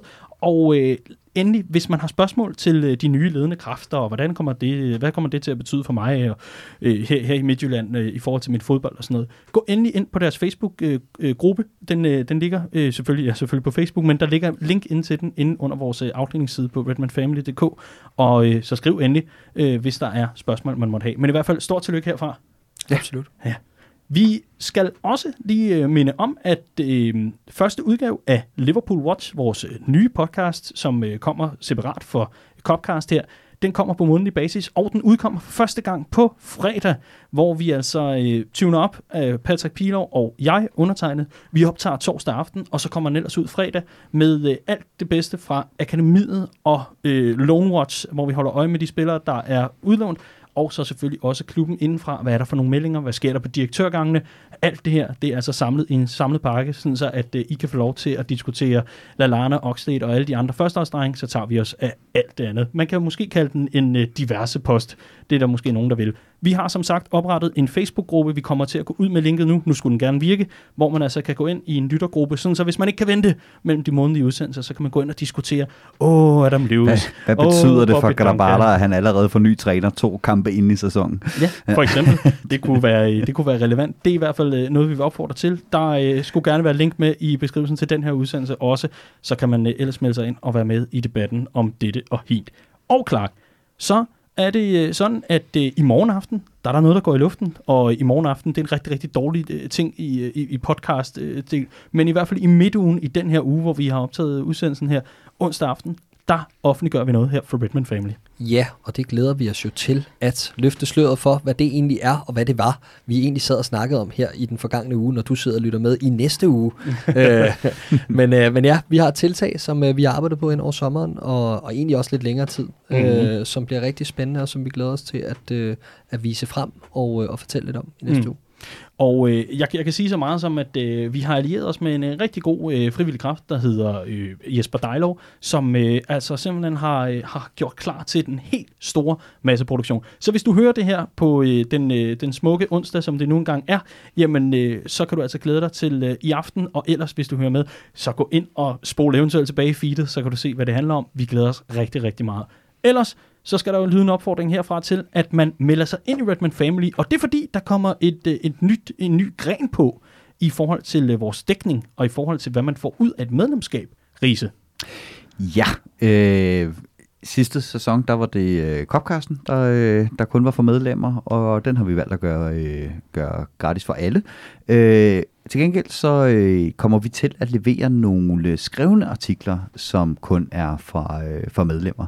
Øh, så her der kommer vi virkelig til at nørde i, øh, i dybden ned med, øh, med Liverpool-relaterede ting, og, øh, og sætte vores skribenter til øh, virkelig at øh, spidse deres bedste blyanter øh, og gøre sig umage. Øh, og det er så det, vi har valgt at kalde medlemsartikler eller plusartikler, eller kald det hvad du vil. Det er i hvert fald de artikler, som kun er tilgængelige for de medlemmer, øh, der betaler deres kontingent hos os, og dermed støtter os op, eller støtter op om alt det, øh, som vi render rundt øh, og laver. Mm. Mm. Øh, og ligesom det er på popperne, jamen så er vi utrolig glade for alle, der både læser og lytter med osv., men intet af det her kunne altså lade sig gøre, medmindre der var, øh, der var nogen, der, øh, der hostede op med et, øh, med et abonnement, øh, så vi kan købe Copcast-udstyr og lave hjemmeside og alt det der. Øh, så tusind tak øh, til jer, og, øh, og, og I får altså øh, nogle eksklusive artikler at, øh, som tak for, for, for jeres indsats mm. i denne sæson. Ja, og fordi det næst vigtigste i den her gennemgang af, af in- intern nyt, eller family news, som vi også kan kalde det, det er jo, altså, der er jo, LFC Midtjylland har holdt uh, stiftet en generalforsamling, og, og tillykke til dem. Det net, næst vigtigste, vi har nu siddet i en helt Copcast-udsendelse og kigget direkte ned i vores helt egne custom-made family vindhætter. Og de er røde. Det er fantastisk. Ej, men det er simpelthen så godt. Der er simpelthen en mand, der sidder med et monopol et eller andet sted i Danmark, og er den eneste, der laver det her, Clark. Ja, det er virkelig svært at få fat i, men øh, det lykkes i sidste ende. Ja, og vi lægger et billede op på vores Instagram, som du selvfølgelig skal, øh, skal gå ind og, og, og, og følge. Men øh, hold op, hvor er de sprøde. De er mega seje. De er mega seje. Og der er også en, en lille plan med det. Det er ikke bare, fordi vi godt kan lide at sidde og kigge på vores eget logo, når vi optager Copcast. Der skal vi også øh, prøve med et lidt nyt format hen over sæsonen. Ja, vindhætterne. Det bliver rigtig spændende. Mm. Ikke desto mindre, det har været en øh, sand fornøjelse Med mig i studiet hedder Clark James og Andreas Brønds Riese. Mit navn er Dan Siglov. Tak for i dag, dreng. I I lige måde. måde, Dan. Vi høres ved i næste uge.